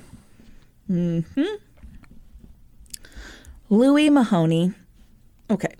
Yeah. Right off the bat, I'm I'm two words in, and I have to tell you, I don't know that I'm pronouncing his last name right. It is spelled M A H O N Y. Looks like Mahoney to me. Mm-hmm. I listened to someone pronounce it, but they said it with an Australian accent, and it seemed like they cut a whole syllable out. So I don't know. Okay, okay. I'm calling him Louis Mahony. All right. Louis Mahony and Lainey Coldwell had been together since they were teenagers. By 2009, they'd been together for 18 years and were living with their three year old daughter Dakota in Charleville, Queensland, Australia. They'd moved to Charleville in 2007 after Louis had retired from the police force in Northern Australia. Both Louis and Lainey had taken positions at a goat abattoir there. What? Mm-hmm.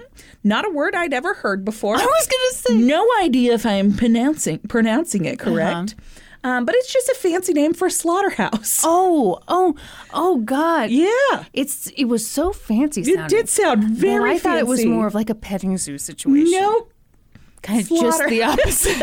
yeah. All right. It's very much the opposite. so they'd taken these jobs at this slaughterhouse and they'd settled into a nice, quiet life in Charleville. Though Louis and Lainey had never married, because they had been together so long, they were considered to be in a de facto relationship by Australian law, which is like common law marriage, Australian style. Oh, They moved- extreme. Yeah. the move to Charleville had seemed like a good one for the couple. They were closer to family, back in the town where they'd met all those years ago, and they were living their life raising their daughter together. But on August 23rd, Plus, they were living the dream at that goat slaughter. goat slaughterhouse, that's right. That sounds. Slaughtering goats day and night. What are they doing with all the goat meat? Are people eating goat meat? Absolutely. I've never eaten goat meat. You, you've not eaten a lot of things. Okay, but I've ma'am. never even like been at the grocery store and be like, hmm, should I pick up goat meat Yeah, today? it's, it's no. not. It's not common here, but I think in other places it's it's more common. in Australia, maybe. okay, for real. I think if I were to work at a slaughterhouse, I would be a vegetarian. Oh, for sure. Minute one, day one, I'd be like, well, gotta make some ch ch ch changes.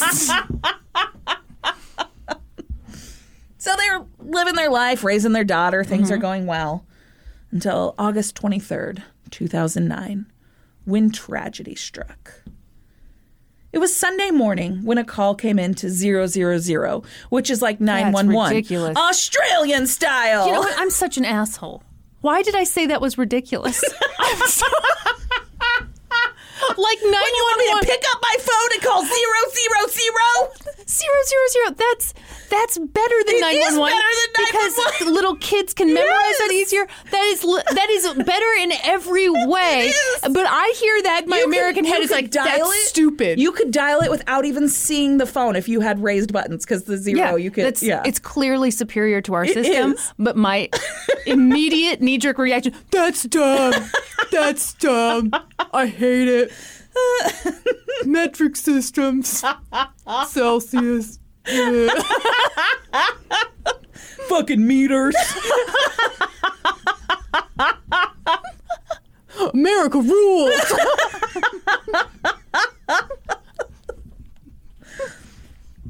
So on the line was Louis Mahony, and he sounded distressed. Louis said that he'd been inside with his daughter having a nap when he'd been awoken by a thud. He'd rushed outside to find Laney lying on the ground at the bottom of a large lemon scented gum tree, which is like a big ass tree, Australian style. A lemon scented. It's called a lemon scented gum tree. Not like lemon scented gum, a lemon scented gum tree. Slow down. We're not getting it. I looked it up. I think this is weird. It's just a big tree. And does it smell like lemons? Maybe they get citronella from the essential oils of this tree. what do you mean, maybe? Well, that, you know, there was like a blurb about it on Wikipedia, and like I like looked at it a little bit, and it said hmm. something. There was like a section about essential oils, and then I saw the word citronella in there, and I was like, cool, great, don't fucking care. Moving on with my life. Who's gonna know that I read this? No one. And here we sit, brokenhearted, tried to shit but merely farted. And You've never heard that? No, It's a poem. is it? Sheila wrote it to Nelson. So Louis told the dispatcher that it looked like Laney had. So you really just kind of phoned in this I, whole thing? I did. Yep. Hmm. Wow. Yep. Louis said it looked like Laney had fallen off a ladder while taking down party lights, which are like lights, Stop. Australian style.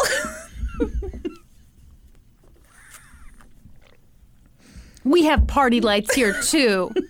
And they're bigger. anyway, time to get serious because Laney was unconscious on the ground and she had a very serious head wound. And he told the dispatcher that he couldn't find a pulse.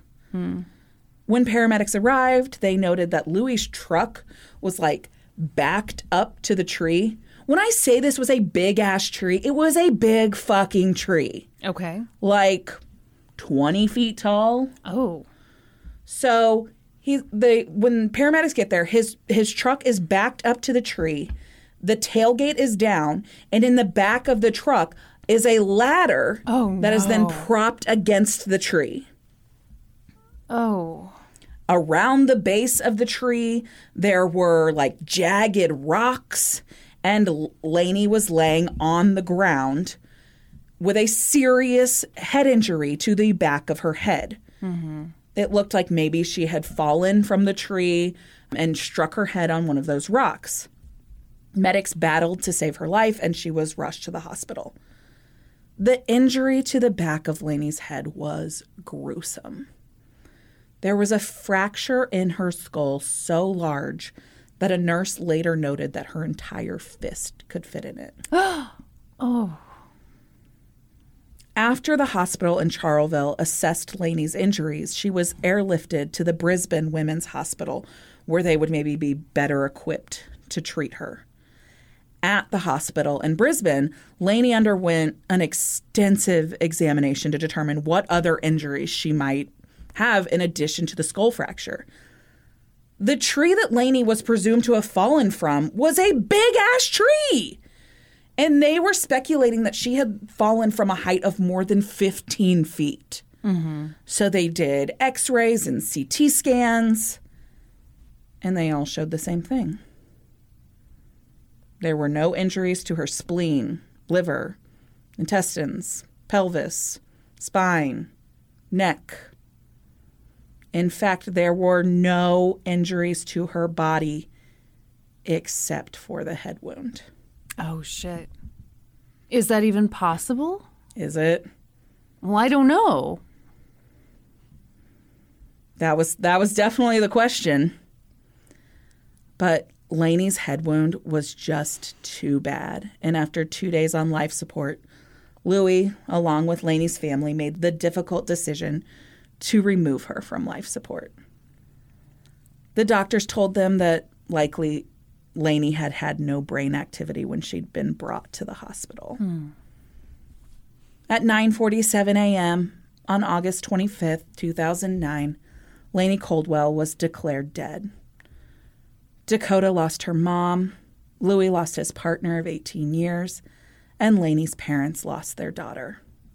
All as a result of a freak accident. Those party lights had been in that tree for years.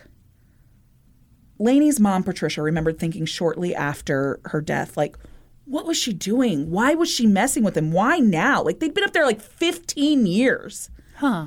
But that's kind of the nature of a sudden loss. You question things, and you're like, you know, why was she doing this? How did this happen? What should we have done differently? Lainey's death was declared an accident. She was cremated, a funeral was held, and then Louis and Dakota attempted to move forward with their lives without Lainey. Lainey's family, though, couldn't help but feel a bit suspicious of Louis in the days after her death. Patricia knew that the couple had been having trouble, and Lainey had even confided in her mom that she knew Louis was having an affair. Hmm. She came to her mom and said that she'd gotten an STD, that she'd never been with anybody but Louis. Oh, So what all a that terrible way to find kidding. out. No kidding.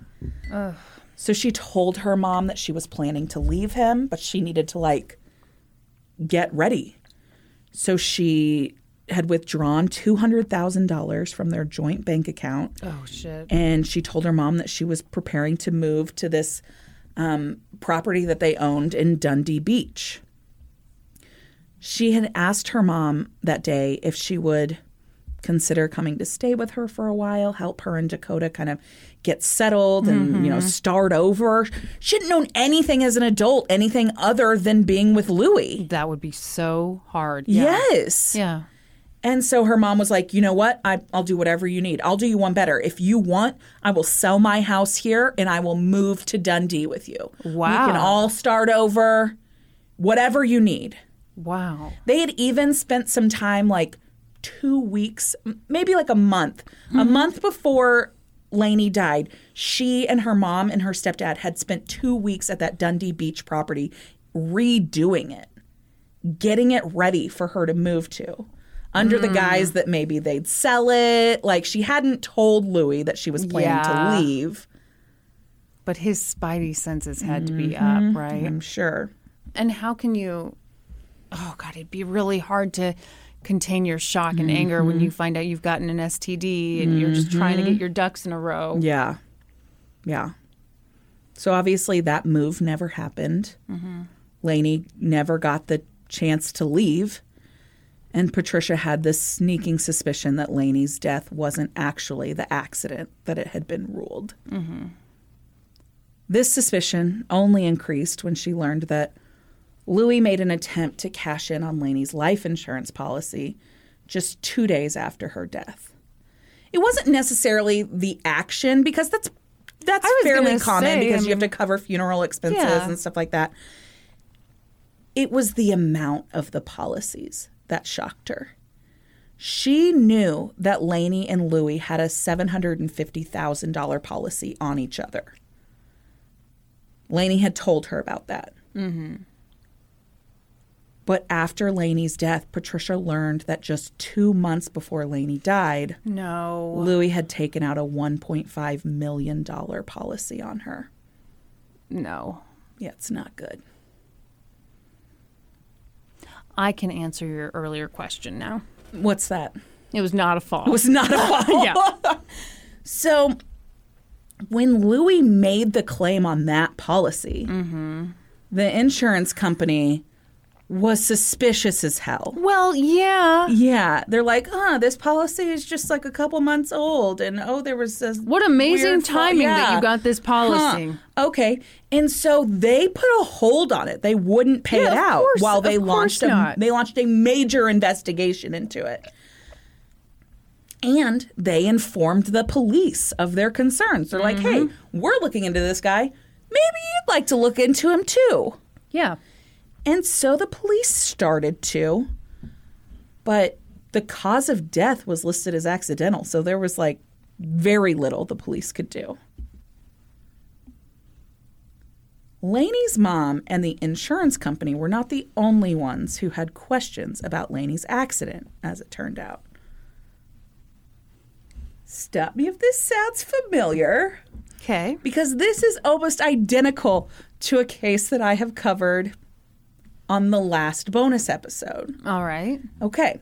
So there's this guy, Sergeant Jerry Thornton, in this town like 80 miles away. And he Oh hears God. about this accident No. in Charleville. And he decides he's going to swoop in and take over. He just decides he's gonna look into it. He just ha- he happened to be married to a woman from Charleville, and they happened to be visiting Charleville the day after the accident, and just kind of like out of morbid curiosity, he drove by Laney's house. Mm-hmm. Which I. Respect. Oh, we- I would do it. Can't judge. Exactly, right. Right. I would absolutely do that if I just happened to be in the town. Yeah, Or in the same state. as the town. Exactly. Exactly. I would 100% do that. So he drives by the house and immediately he's like, well, that's fucking weird. What? So the truck is still backed up to the tree mm-hmm. and the ladder is still in the truck. And he noticed something that no one else had really noticed in while attending to the accident. Right.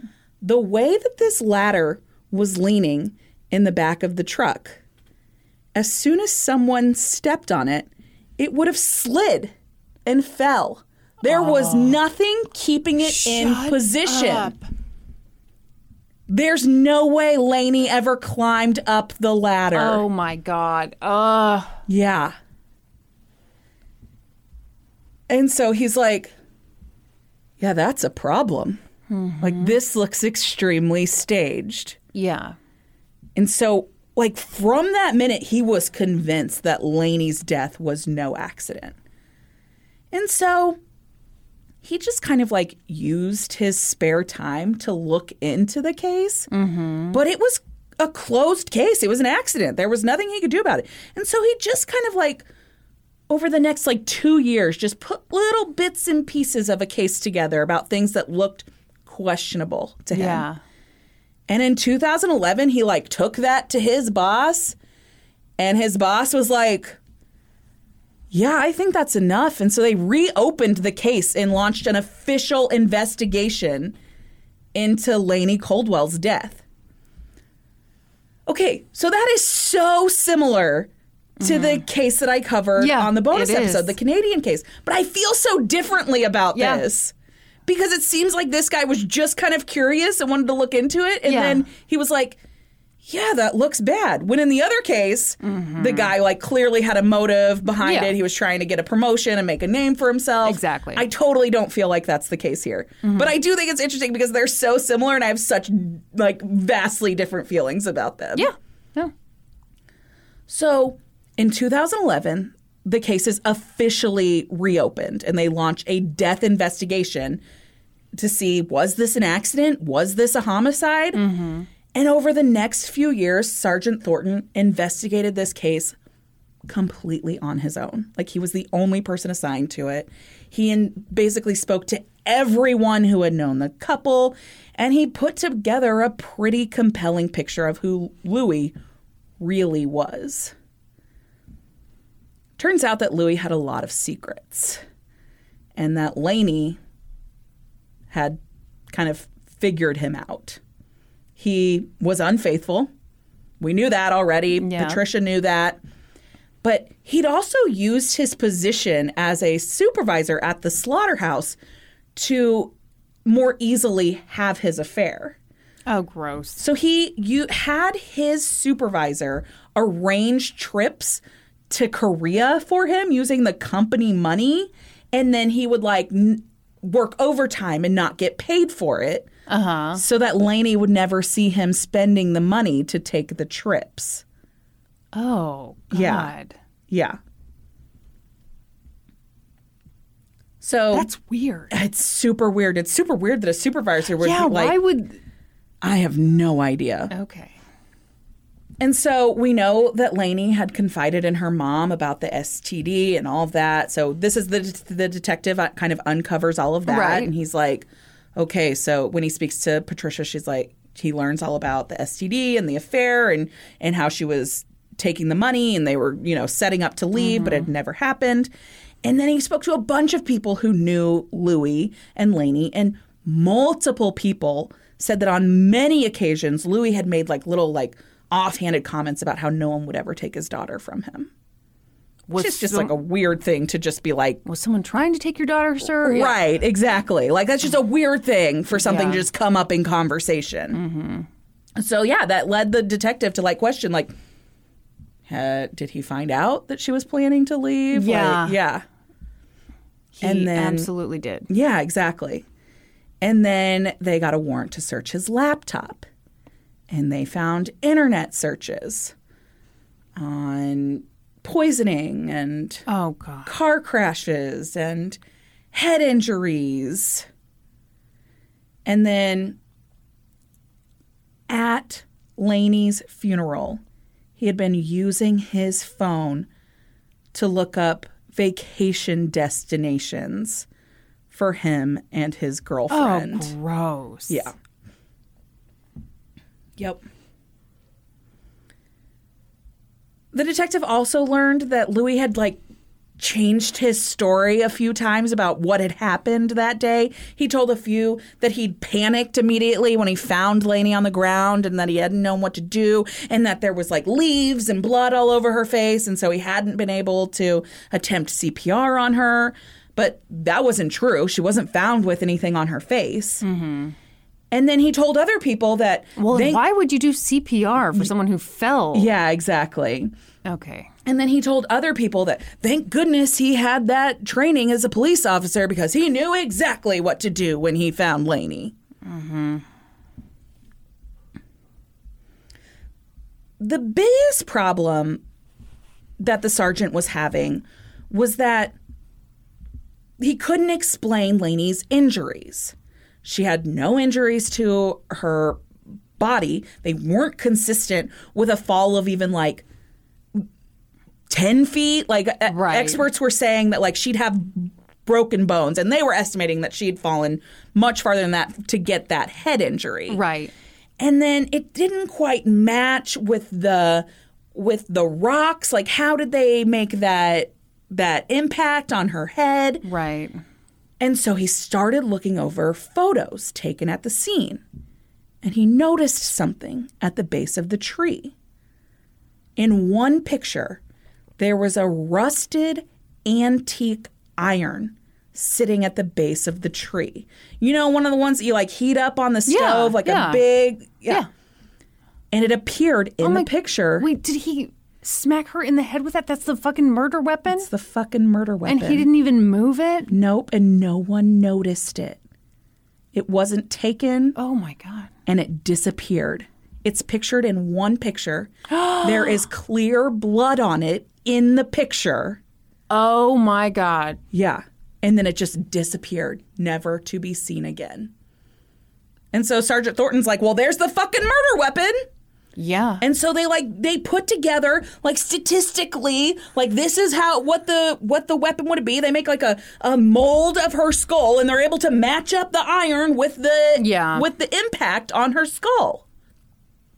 All of this investigation took 7 years. Hmm. In December of 2016, Louis was finally arrested and charged with the murder of Laney Coldwell. When he was arrested, he told the police that they'd be buying him drinks soon to apologize for the mistake they'd made. wow. Okay. Yeah. In 2017, Louis went to trial and pled not guilty. The prosecution told the jury that the single wound on Laney's head wasn't consistent with the fall. It mm-hmm. couldn't have happened the way Louis said it had happened. And they suggested that Louis had killed his wife knowing that she was going to leave him. He'd most likely struck her with that missing iron. They, you know, produced the mm-hmm. picture and said, "Hey, we don't know where this is." And hey, doesn't that look like fucking blood on that on that iron right there? So they brought a whole bunch of experts and witnesses to the stand. They had an engineer testify that it was it would not have been possible for Laney to climb that ladder. The second she stepped on the second rung, it would have mm-hmm. slipped out of place. She never would have made it up. Yeah.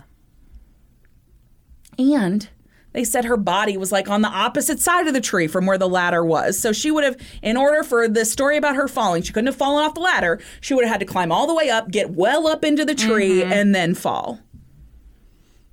Laney's mom, Patricia, got on the stand and testified that everything that Laney had told her. She suspected that Louis was having an affair. She was ready to leave him. She was preparing the house at Dundee Beach. She told them all about how they'd been fixing up that house and that that was just like a couple of weeks before she died. Yeah. Mm. She testified that Laney had told her she'd had enough and she couldn't put up with it anymore. Two expert forensic pathologists testified that it was much more likely it was much more likely that Laney Coldwell had been struck in the back of, a, of the head to sustain those injuries than a fall. A fall Right. did not explain it. They kind of broke down that evidence, and then on on cross examination, the defense was like, "Well, is it possible that she fell from the tree?" And they were both like, "Yes, it's possible, But, but not it's likely. extremely unlikely." Yeah. Uh, the defense attorney or the barrister, Oh, yes. which is an attorney, Australian style, Uh huh? um, asked like something about like what if what if she had fallen and done a judo roll as she hit the ground which i didn't really look that up but i assume it's like you know like tuck and roll type of situation. And they're like Well, and they're like wouldn't that he was like wouldn't that protect her body? And the expert Well, was like but- yeah i guess man. But I mean, if if that blow is Yeah. what did it, yeah then she wouldn't. uh, That doesn't make sense. It makes no sense. It makes no sense. They actually brought in the skull like model, 3D Mm-hmm. model that they had made and showed that an antique iron, not the one that it was pictured because they didn't have that, but they showed how it fit in and the Yeah. jury actually like passed the skull model around and got to see it and examine it. Um, Laney Coldwell's aunt Joan Caldwell got on the stand and she talked about actually she didn't physically get on the stand, she was over video conference. Oh, okay. Thank you. Yes. She talked about how weird Louis acted at the hospital after they'd flown her into Brisbane. He was like, She's gonna die. She's gonna die. He's just like walking around. He's like yelling. He's like, We just had sex two hours ago. Oh my god. What a fucking weird thing to say. Yeah. Yeah, that's really weird. Yeah. It's really weird. Is this your impression of a grieving spouse? We just had we just two- had sex, two hours ago. Yeah. And then he like she said he was talking to someone on the phone, but she didn't know who he was talking to, and he just kept saying, "I don't know why there were fucking rocks around the tree." So likely he was probably talking to no one and just like mm. trying to look like he was really upset about the rocks. Mm, yeah. Joan Coldwell, Laney's aunt, also testified that that very morning, Laney and Louie and Dakota had come over to Patricia's house. They came over every Sunday morning. Um, she just happened to be in town visiting that day. And Louie mowed the yard while Patricia visited with Laney and Dakota. And when they when Louis came in from mowing the yard, Joan complimented him, him on it. And he was like, Oh yeah, I mow lawns and Laney climbs trees. What? Yeah. And she just thought it was like a weird fucking thing he said. And then that day, she dies from falling from a tree. Yeah, they said this was like this was an example of like premeditation. He's trying to Good match like pre-tell the story so it doesn't seem as fucking weird when he's like, "Oh my god, Lainey fell out of a tree today." Which she does all the remember time. Remember how I told you guys she climbs trees? It's always important in any household to have the one person who climbs the trees. Yes, Because exactly. that happens so often. It's so often that you need someone to climb the trees. Which Mm-hmm. is it you or Norm? It's obviously me because he's afraid of heights. That's right. and when that time comes, I will get up there. A good friend of Lainey and Louise got on the stand. His name was Bradley Ogden, and he said he and his wife had been good friends with Lainey and Louie. And a couple of months before Lainey's death, she had actually confided in him that she was thinking of leaving Louis. Things weren't going well. She thought he was having an affair. Mm-hmm. He also went on to testify that he and his wife had gone to Lainey's funeral and that he had spoken to Louis that night and he thought he was super weird. He thought he was putting on the performance of a lifetime. Mm. He just didn't seem like himself at all, Yeah. and he was playing the part of a grieving spouse.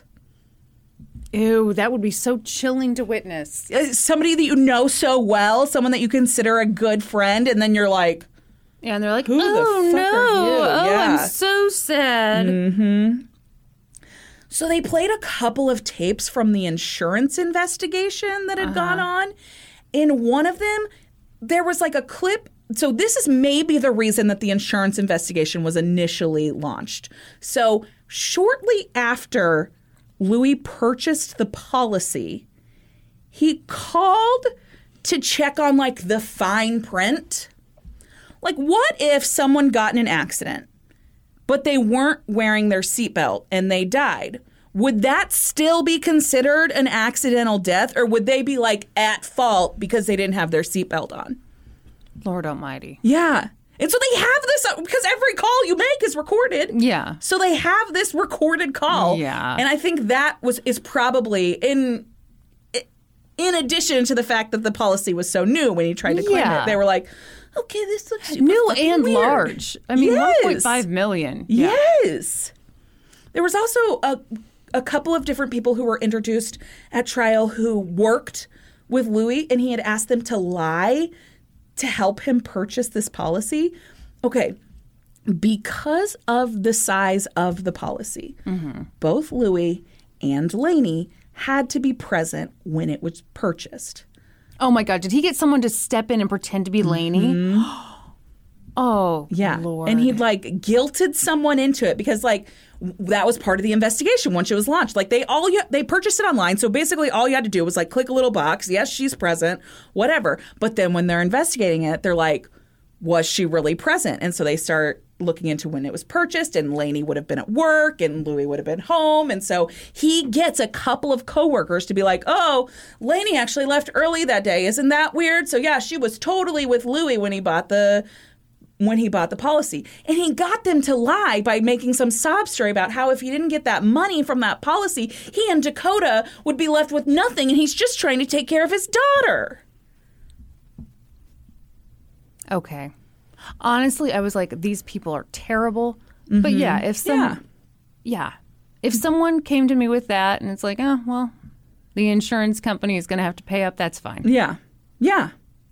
Yeah, that story would probably get me to lie too. Yeah. I'm like, oh gosh, I, yeah, you know, you and Dakota are going through such a tough time, of course, because this is ha- is happening years earlier. Mm-hmm. Mm-hmm. Of course, I want you and Dakota to be taken care of. Yeah, insurance companies suck. Yep. Yeah, We all hate insurance companies. yes, So sure. Sure. Yes, I think that story would work. Yeah. Also, I mean, what if someone came to you with a sob story about like, "Hey, I really want to go bang my mistress on a vacation and kill my wife." Okay, So sympathetic. Oh, so man.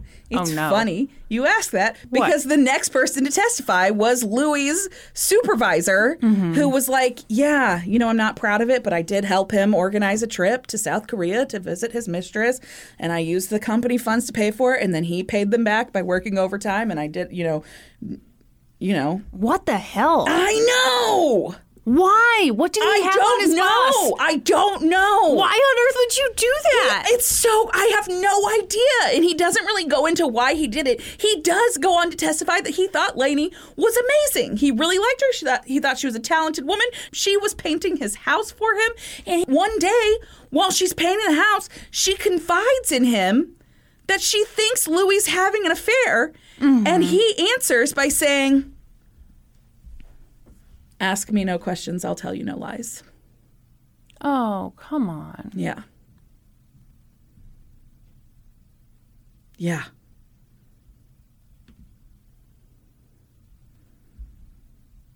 What the hell? I know. I know.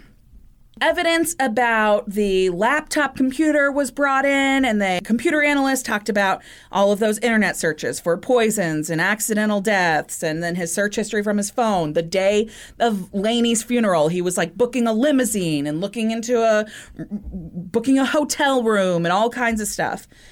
Under cross examination, again, the defense barrister was able to say that pretty much anybody could have accessed that laptop. Okay. Wasn't necessary. He had the this um, this computer analyst had to be like, "Yeah, you're right. I can't prove that it was Louis who looked it up, but But it was his laptop. yeah, so- exactly." They had a human. You know what I like to do sometimes? What's that? I like to just break into somebody's house, burgle, if you will.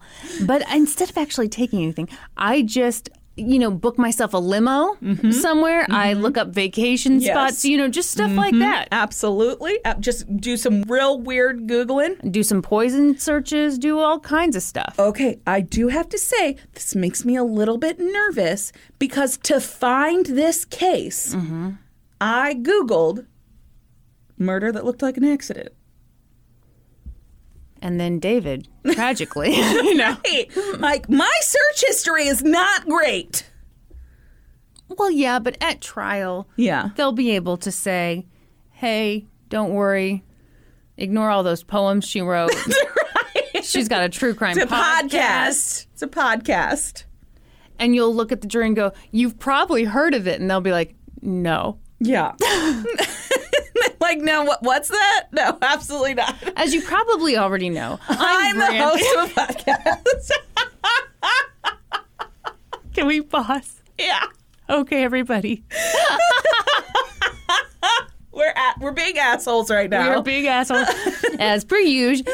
Like three years ago, we were very early in the podcast community. we got an email from someone, and the email started, As you probably already know, I'm the host of Insert a podcast we had never heard of. That no before. one had ever heard of.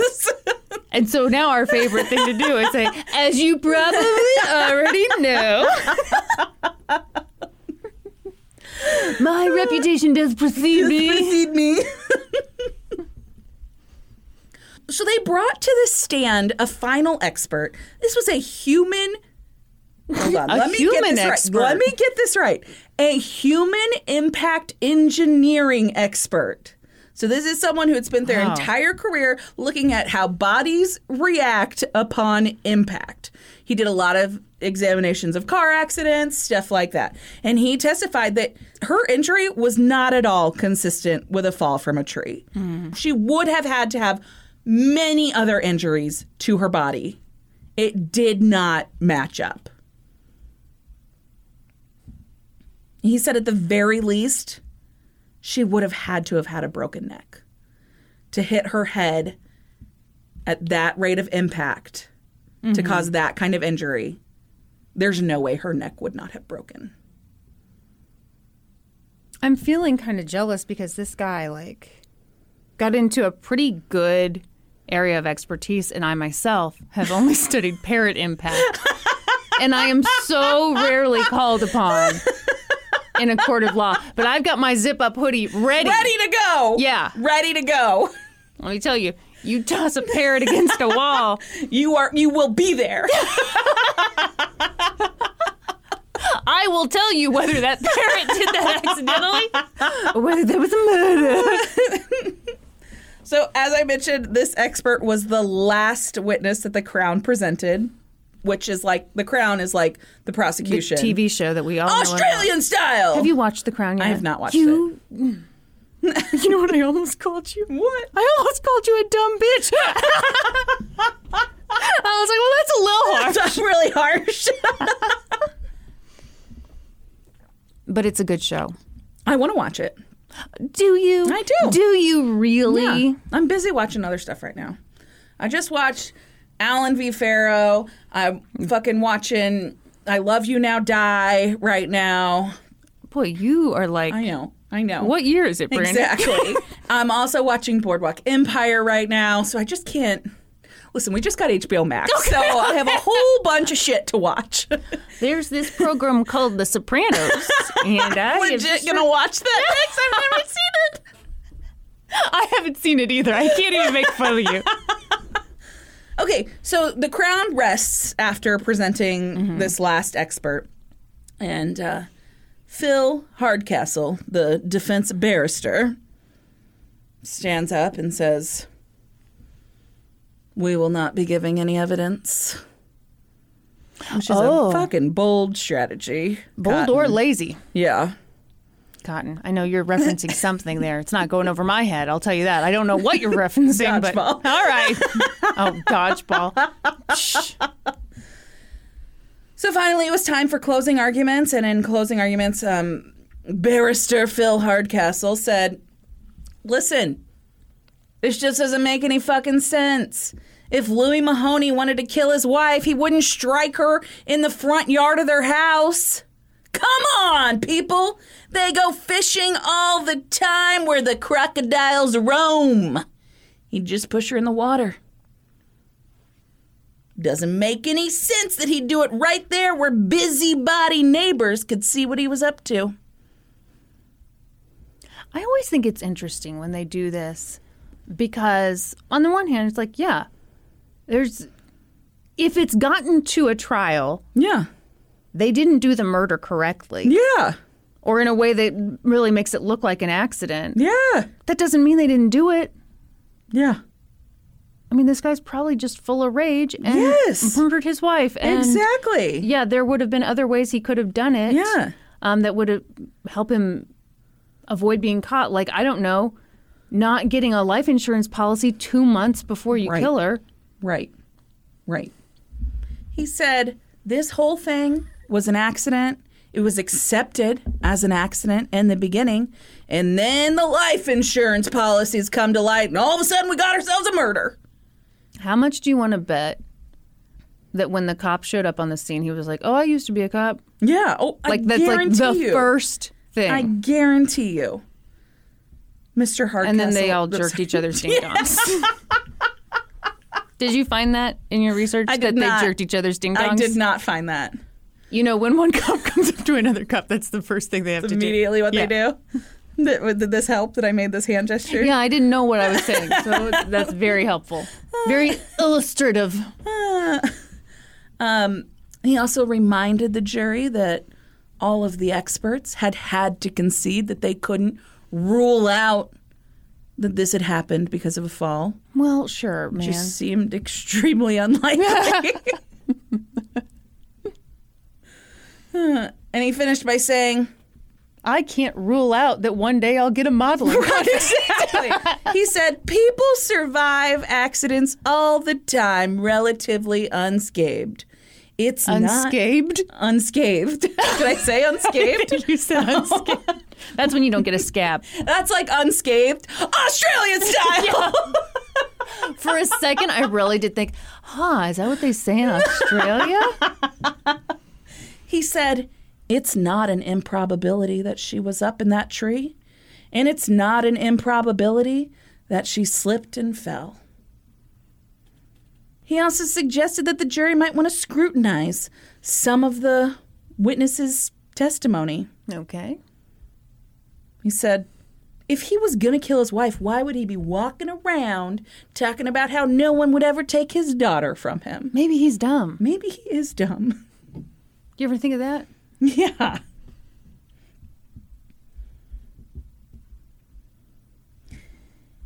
In his closing address, the Crown prosecutor Carl Heaton said that Mahony was an ex policeman who knew enough about crime scenes to make it look believable on first glance. Sure.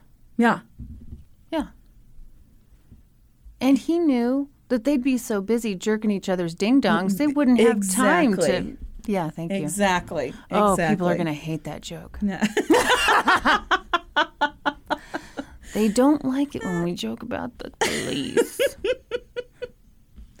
Uh, he also reminded the jury about Mahony's weird behavior uh, right after Laney died. The big show he'd put on at the at the hospital, and then the performance of his lifetime he'd given at the at the funeral. After 13 days of evidence, okay, so this is really interesting to me. This mm-hmm. is something that doesn't happen here, but could be good, I think. okay. So this is how it ha- this is a trial Australian style. Okay. So they do their closing arguments. They finish presenting all their evidence, do their closing arguments, and then the judge summarizes the evidence to the jury. Mm-hmm.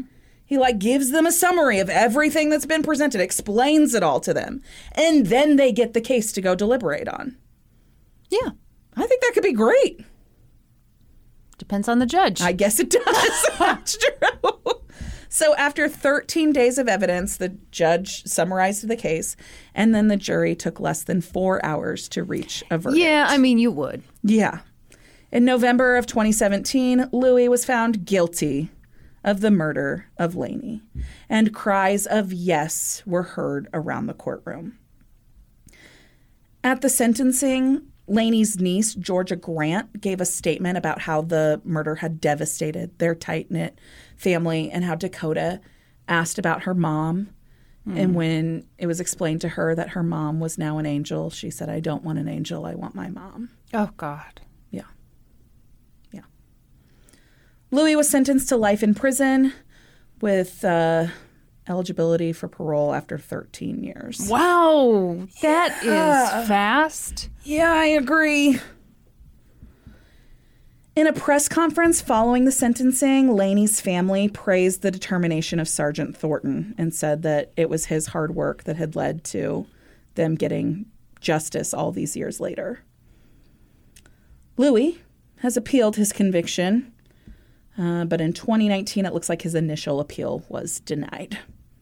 That's a shame. And that's the story about a not at all accidental fall. Yeah, no. Yeah. That's terrible. Yeah. I think I'm a little obsessed with these accident cases. I think I might need to step away for a bit. Make sure you watch where you step. I know. Very good. Thank That's you. what comedy people are coming for. Yeah. Why can't people just if you don't want to be, yeah, Yeah. Both of our cases. Yes. Just get divorced. Just get divorced, or, well, and in my case, get divorced, but also Yeah. move the fuck on. Exactly. Um, one thing I didn't say about my lady, fucking Sheila. Your time has passed, Kristen. I'm sorry. I'm just kidding. I'm totally kidding. I know. I should have brought this up. No, bring it Everyone up. feels the same way. so, you know, she blabbed and blabbed and blabbed about this, you know, love triangle at work to there was who- no triangle. Well, no. She was just on the outside looking in. Yeah, she was like banging on the glass. I've got poetry, Yeah. Nelson. Annalisa has no idea who she is because why mm-hmm. would she? Anyway, so she talked to her friends. See, I had to cut a lot from these trials because, you know, Yeah. anyway. Yeah. She talked to some friends about this love triangle constantly. And then they found out about someone at her workplace named Annalisa who was murdered. And they started to get, Oh yeah, sketched out. uh huh. And then, you know, freaking Sheila had like a cut on her, and I she made up some excuse for that cut. But yeah, Oh my god. so they had they had to be like, hmm, "What happened to Annalisa?" And she was like, "Oh, she moved." She Oh, moved and- did she? Yeah. Now, now everything's fine. Quit asking about it. Oh, oh, this love triangle that I've talked about constantly and wouldn't shut up about. Now, all of a sudden, there's been a weird murder that's unsolved at my workplace, and now I don't want to talk about that love triangle anymore. No, Yeah, no, that's unacceptable. I agree. anyway, shall we move on? yeah. Do you want to take some questions from the Discord? I do want to take questions from the Discord, but how? How? Why? Who? Where? I believe you're asking about our Patreon. I sure am. Uh, to get in the Discord, all you have to do is join our Patreon at the $5 level. That gets you in there. That gets you a bonus episode every month and access to all the previous bonus episodes, which um, we're about to have 21 out. So Hello. Pretty exciting. Uh, at the $7 level, you get all that, plus you get a monthly bonus video. You get inducted on the podcast. You get a little card with a sticker and our autographs. And then we also have the Bob Moss level. It gets you all that stuff. We already talked about it. Already talked about. Plus, you get episodes ad free and you get them a day early. Plus, I know you're thinking, what more could there be? 10% off merch. Brandy, you did that beautifully. Thank you. You're not just pretty, you're smart too. Yeah, absolutely. you look so uncomfortable. I am.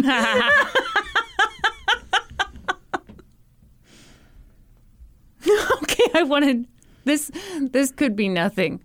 But Bidets for Brandy wants to know what's the most impulsive thing you've bought on Amazon? Ooh. That sex toy you got me? Shut up. That's not a sex toy. you know what I bought the other day? I'm and I'm very excited about it. Like so excited about it. Okay, tell me. It's a very big drying rack. Are you hanging all of your stuff to dry now? no.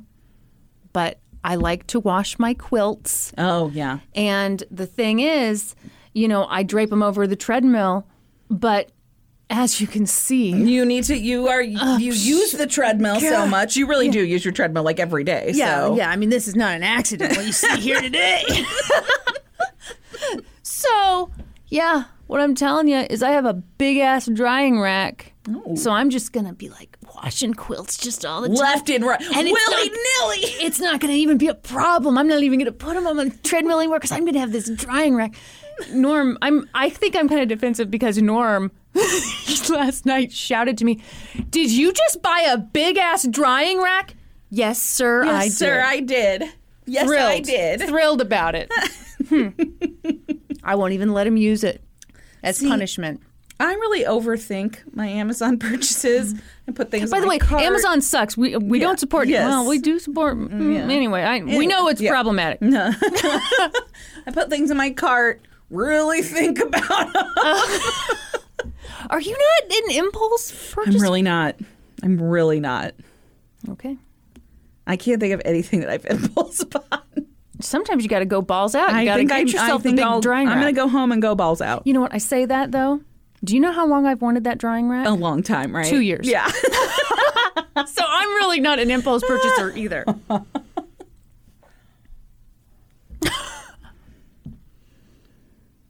Desert Peach wants to know if you could change your first name to something different, what would it be?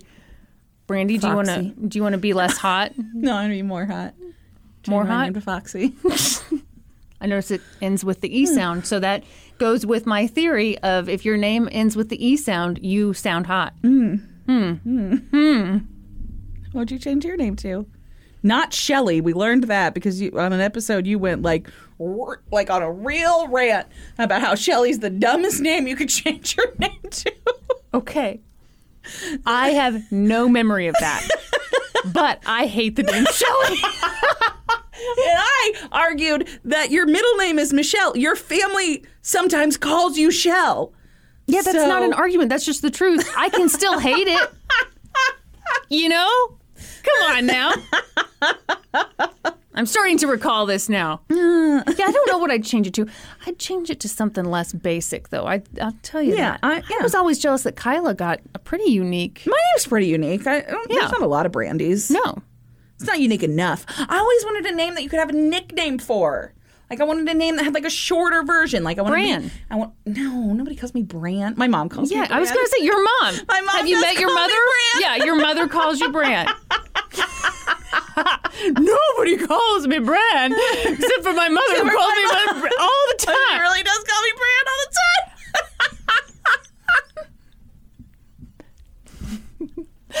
So you want a name like Margaret so people can call you Peggy. No, I want a name like Alexandra, so I can be called Alex, Oh, or Nicole, so I can be called Nikki. okay. Mm-hmm. Okay. Yep. Pretty cool. When I was a kid, I had a name that I really wanted to be, which I will no longer like to be that name for reasons feel- I can't explain to you. I feel the same way. Wait, Oh, I can explain them to you. I can't explain them to the podcast. wait say it. Nope. Patty, please cut Yeah, that. cut that. Um, I always wanted to. Be, Ooh, that I, I know. I know. That's worse than Brandy. That's like the trashiest trash. It is. Oh God, we can't. We can't say- have okay. any of this on there. You gotta Yeah. cut all that, Patty, Patty. please cut that. Okay. what? Fiery One the Dairy Boy wants to know Do you know about the NXIVM cult? And Brandy, do you think you could have fallen into it? I know all about it. Mm-hmm. Here's the reason that I don't think I could have fallen into it. You are not attracted to men who play volleyball. No, I never would have believed I was hot enough to be in that cult. Everybody who's in it is super hot. Only the women. That's true. But yeah, you exactly. see I'd those be dudes? Like, there's no there's no way they're interested in me in this cult. I'll see you guys later. Have a great day. Your low self-esteem would keep you out of the NXIVM cult. I I don't know. You know, it's so easy when you hear about these cult things to be like, "Well, I'm too smart for that." But let me tell you something. Seeing footage of that sweaty man I playing know. volleyball, I'm like, I don't get it. I what? That's his dong flipping around while he's playing volleyball. Oh, that's a generous interpretation. I'm going to ask this question. I think the people might like to know because you have very strong opinions on it. okay. Decapitated head with cement shoes would like to know gum or mints. I do feel very strongly about I know it. you Oh. do. Okay, okay. I will share. I will share. I do have quite a strong opinion about this. I know you do. I think that gum is disgusting. disgusting. I'm going to put something in my mouth, chew on it, and then spit it out.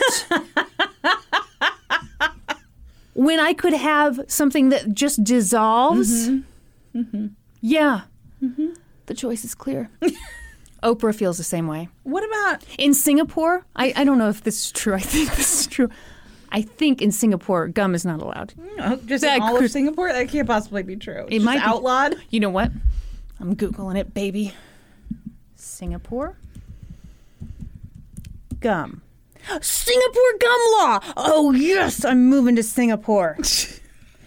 Chewing gum. Okay, suck on this. Chewing gum is chew banned. chewing gum is banned in Singapore, so leave it at home when packing your bags. How did you know that? That's such a weird fact for you to know. Those of us in the gum hating industry know these things. What Kind of like those child porn people, about- they all know each other. What about when you were a kid? You like a piece of like bubblicious? Well, sure, sure. Okay. And I like the way gum tastes and everything. The concept is disgusting to me. And so if I have the choice, I will go for a mint.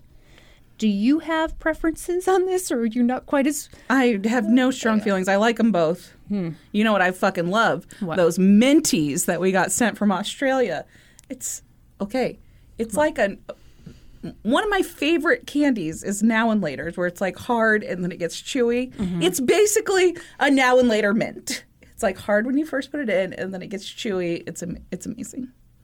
You you had one. You didn't like it and you were like you could take the whole bag. Oh, okay. I was gonna say, I don't remember I was like, thank you. And I've been pacing myself on them because I love them so much. And they're only available in Australia. Jeez. Hang on, there was one for you. Oh. Here for the cookies wants to know Brandy, I've been dying to ask. I assume Jeopardy is in your game show network rotation. What do you think of the guest hosts so far? so I have I haven't caught them all. I've seen some of them, Okay. and they're good, but they're not Alex Trebek, obviously. Mm-hmm. Rest in peace. Who's the best one? Oh, is this is this just even too soon to talk about? Too soon. It's Okay. too soon. Okay, we'll skip a roo. Two Bobs, one Stone wants to know. Have either of you scheduled your vax or gotten it yet? No, because we live in Kansas and Missouri. Yep. It's a real shit show out here. It's a wild, wild west out here. Um, I'm hoping to get mine soon. Same. Yeah, I guess that doesn't really answer it. We're Yeah. hoping to get one We're soon. hoping. So Johnson County, which is where I live, Mm. just opened up the interest questionnaire to everyone. So Mm. I have completed that, so they know I'm interested in getting it. Yeah. which then puts me in some kind of line. Yeah. But who knows how far back I am in that line? My mom hasn't even gotten to get it yet. And she's my grandma's caretaker, so she's like in the second phase. Mm-hmm. So, hopefully soon. Steve, my stepdad just got a his today. Yeah. Oh, Um, yesterday. my parents drove like two and a half Yeah. hours to Yeah. get theirs. Which is something that's happening a lot in our area because in more rural areas, which are not that far from the city, they have like an overabundance of the. They've gotten a bigger allotment than people are taking. And so they're like, hey, you in the big city, come drive out and get them. So a lot, some people have been doing that. oh, Carlos the serial killer wants to know Did you witness any school fights? Did you ever witness a fight in high school? Oh, man. Oh, so I'm exciting. Sure, I'm sure I did. What do you mean? I'm sure I did. Like, you don't remember I don't, every I second don't of it. have like Oh, a big. Do you have a recollection of a big fight? Yeah. It was great. Tell me everything. It was my freshman year of high school. Picture it. Mm-hmm. I had never seen a fight before in my life, didn't know it was a thing that could happen. Yeah. All of a sudden, I remember I was walking to class. I mean, it's it's really not much of a story. Yeah. It was just two girls. Two girls got into a fight. Of course, it was two girls. what do you mean? Of course it was. Yeah. I think boys are so boys aren't going to fight in the moment. They're going to arrange a fight. You think? I do. I think girls are going to take their earrings off right then and fight, throw down. huh. I I recall a couple of fights, Okay. and I think they were all between girls. Interesting. Do you recall any fights between boys? Like after school, we're gonna blah blah blah. I think that'd be so much more terrifying. Just get it out of the way. right? You gotta let the suspense build. I remember there t- being talks of fights after school, but, I But never. no one had the nuts. And I never saw one. Mm-hmm. Yeah. So the boys didn't have the nuts at our high school. yeah, that's Girls exactly what sure I'm saying. did. Okay, I'm tempted to answer this question. It's very personal, though. What is it? So let's ask it, and then maybe we'll. what does it. your vagina look like? But because I've recently learned that I apparently am weird here too. What? a lot of things that I do that are weird. Apparently, what? Decapitated head with cement shoes. Uh-huh. Wants to know. Do you sit or stand when you wipe? Oh, that is personal. Um, I always, well, not all, I pretty much always sit. Yeah, I'm a stander. Yeah, sometimes I stand. I stand when I wipe. Yeah, David's sister said that's weird. Kayla told me I'm a freaking weirdo because I stand when I wipe. Um, I don't think it's weird. Yeah, I It's just get the uh, much. I get the job done way better that way. For years, you were doing the job poorly. But then last weekend, you're like, you know what? I need to step it up a notch. I need to get everything. Ophelia Heaney wants to know what old person thing do you do? My answer I put my robe on over my clothes and drink my morning coffee, yell at kids to stay off my yard. We built it we just built a house and a kid has already caused a divot, so it's valid. well, I'm very excited about my huge drying rack. Yeah. Uh, I think I do lots of old lady I know, I do too. I do too. What you got, Brandy? Oh my gosh. Um, I know that I have lots of old lady habits. Nothing is coming to mind right now, though. Well, I love Mimi's. Mimi's Cafe. it's just an old lady restaurant. yeah, it is. It truly is. I mean, you might as well be going to. Well, there's there's nothing else in that. There's nothing. There's Luby's cafeteria. Yeah. Do they still have those? I don't think no, those they don't. anymore. No, no. I love puzzles. you do. Mm-hmm. Mm-hmm. I like cross stitching. Yeah, Yep. but you are 87 though, so you are an old lady. I old. am an old lady. There you go. Very good. I sleep with a heating pad. Wait, you sleep with a heating pad? I pad? do.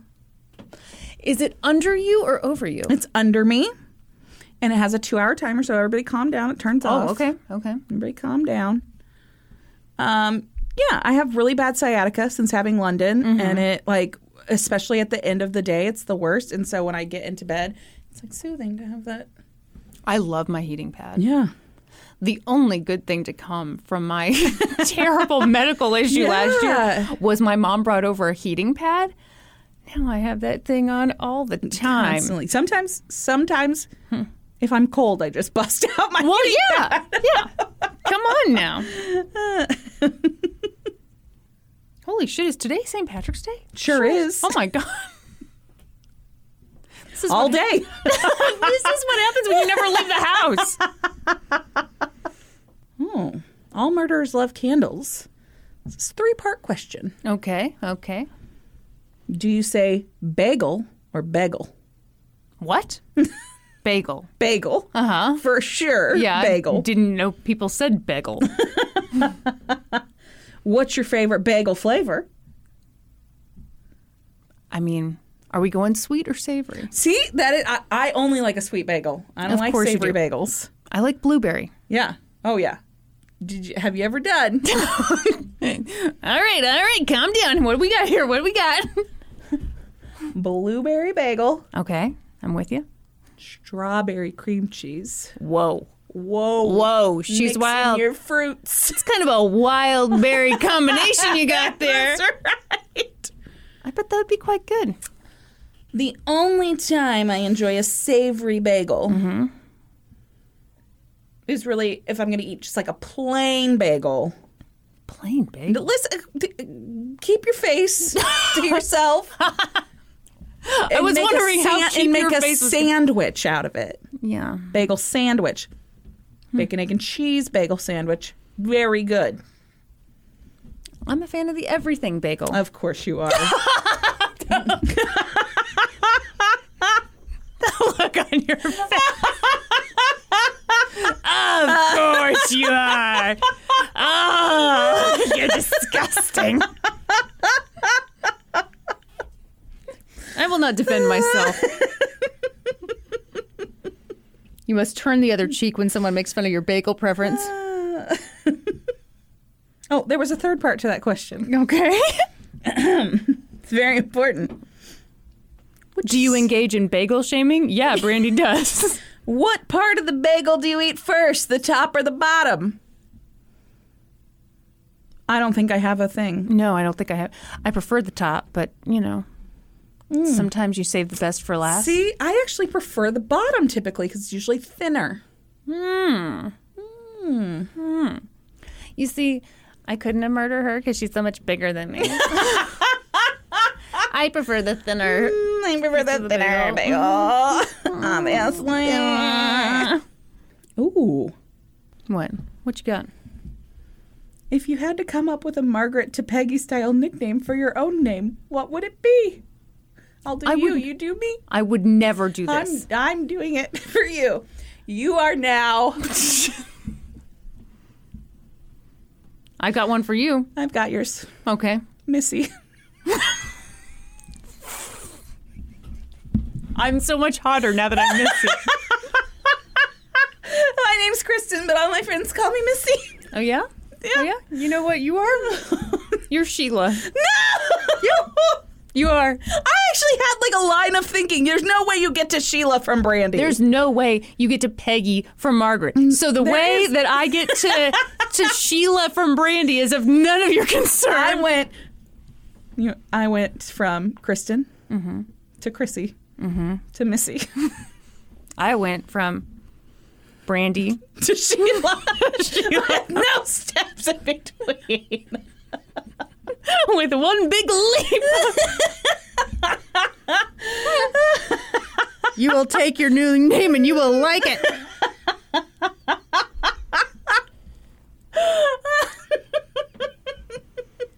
Not a question, but Mr. Kabizma, Mr. Krabisma says Peggy should be short for Pegasus. I agree. That makes so much more sense than Margaret. Oh, Dogs Love Bones wants to know how is the new little puppy, Kristen? Oh, she's good. And I say that even though she pooped in the living room today. she's so sweet. She's so cute. um she's getting braver by the minute, she is. which means she's still terrified of everything, but man, she let Brandy have Oh, it man. today. Bark, She bark, bark. is ferocious from the safety of her couch.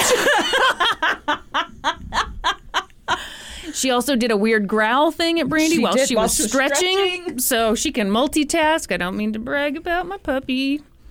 She's a sweetie. you know what I think it's time for, Kristen? Supreme Court inductions. Mm, that's but I've right. not pulled it up yet, so let's sing about it. It was a very nice song. Thank you. I'm reading um, Songteller by Dolly Parton, and clearly I'm quite inspired. Is that what you call that? Inspiration. Do you think I'm as good or better than Dolly Parton? No, no, you just spat everywhere. I just took a giant drink right when you said that. and the answer is obviously better. Duh. Hmm. Fucking love Dolly Parton. You a Dolly fan? Of course. Okay, all right, calm Of down. course. Calm down. Jolene. Jolene, Jolene. Jolene. That's the worst cover of Dolly Parton terrible. ever It was been. terrible. We're so sorry, guys. What your little pink Kristen just ran by. I, yeah, it's it's zooming around.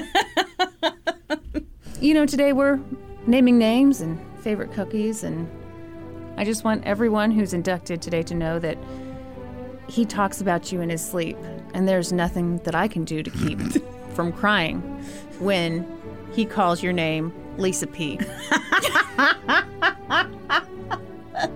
Wonderful.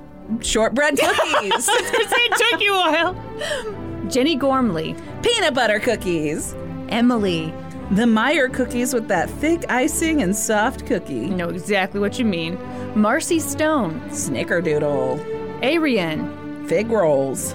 Ashley Eccles, My mother's Snickerdoodle, which contains actual Snickers. I, All right. bu- what? What? What? That's What?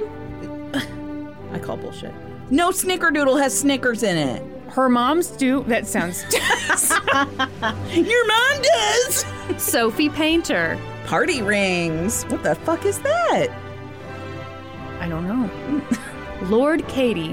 White chocolate macadamia nut Subway cookies. People are here for the Subway cookies. Does Subway do average sandwiches but great amazing cookies? cookies? Maybe they only seem amazing in contrast to because you just had a shitty sandwich. Liz Plank, My grandmother's molasses, Alyssa. chocolate chip toffee. Oh yeah. Good. Mm, cookie. I got, I got, no, I said that really weird. Oh yeah. What I wouldn't do. Oh no! Brooke Bove, Any sandwich cookie with a creamy filling. Theodora J, Pecan turtle delights. Kaylee Migaliti, Chocolate chip. Haiti, Snickerdoodle. Brenda, Oatmeal raisin. Danny Kessel Odom. I don't have a favorite because I don't eat sweets much. Well, all right. Sarah T, Mexican wedding cookie. Athena Dean, Chewy chocolate chip and salted caramel. Monica Zettel, Iced oatmeal. Shauna Blackwood. White chocolate macadamia nut. Welcome to the Supreme Court. Holy shit, Kristen, do I have news for you? What's that? Lots of people list crumble cookies as their favorite. We looked it up. We found out there's not a crumble around here. Mm-hmm. We were mistaken. Didn't we find one in Overland Park? Oh, I didn't remember that. I was going to tell you there was one in Overland Park. Oh my god! We looked it up on the episode. Maybe we cut that part, but we for sure looked it up and we saw it was in Overland Park. I didn't remember. And then you bragged, you were like, "So I can go there and you can't." I was like, "Well, obviously I can just go to Overland Park." You're like, "No, you have to stay in Missouri." You, no, no memory of this. this was like I two got weeks really ago. excited because an ad for crumble cookies came up on my Facebook the other day, and I was like, "We do have one." Breaking news, everyone. There's a crumble cookies in Overland Park. this sounds sponsored, however, it is not. Anyway, thank you for all of your support. We appreciate it so much. If you're looking for other ways to support us, please find us on social media. We're on Facebook, Twitter, Instagram, Reddit, Patreon. Please remember to subscribe to the podcast wherever you listen. Head on over to Apple Podcasts, leave us a rating, leave us a review, and then be sure to join us next week. when we'll be experts on two whole new topics. Podcast adjourned. And now for a note about our process. I read a bunch of stuff, then regurgitate it all back up in my very limited vocabulary. And I copy and paste from the best sources on the web and sometimes Wikipedia. So we owe a huge thank you to the real experts.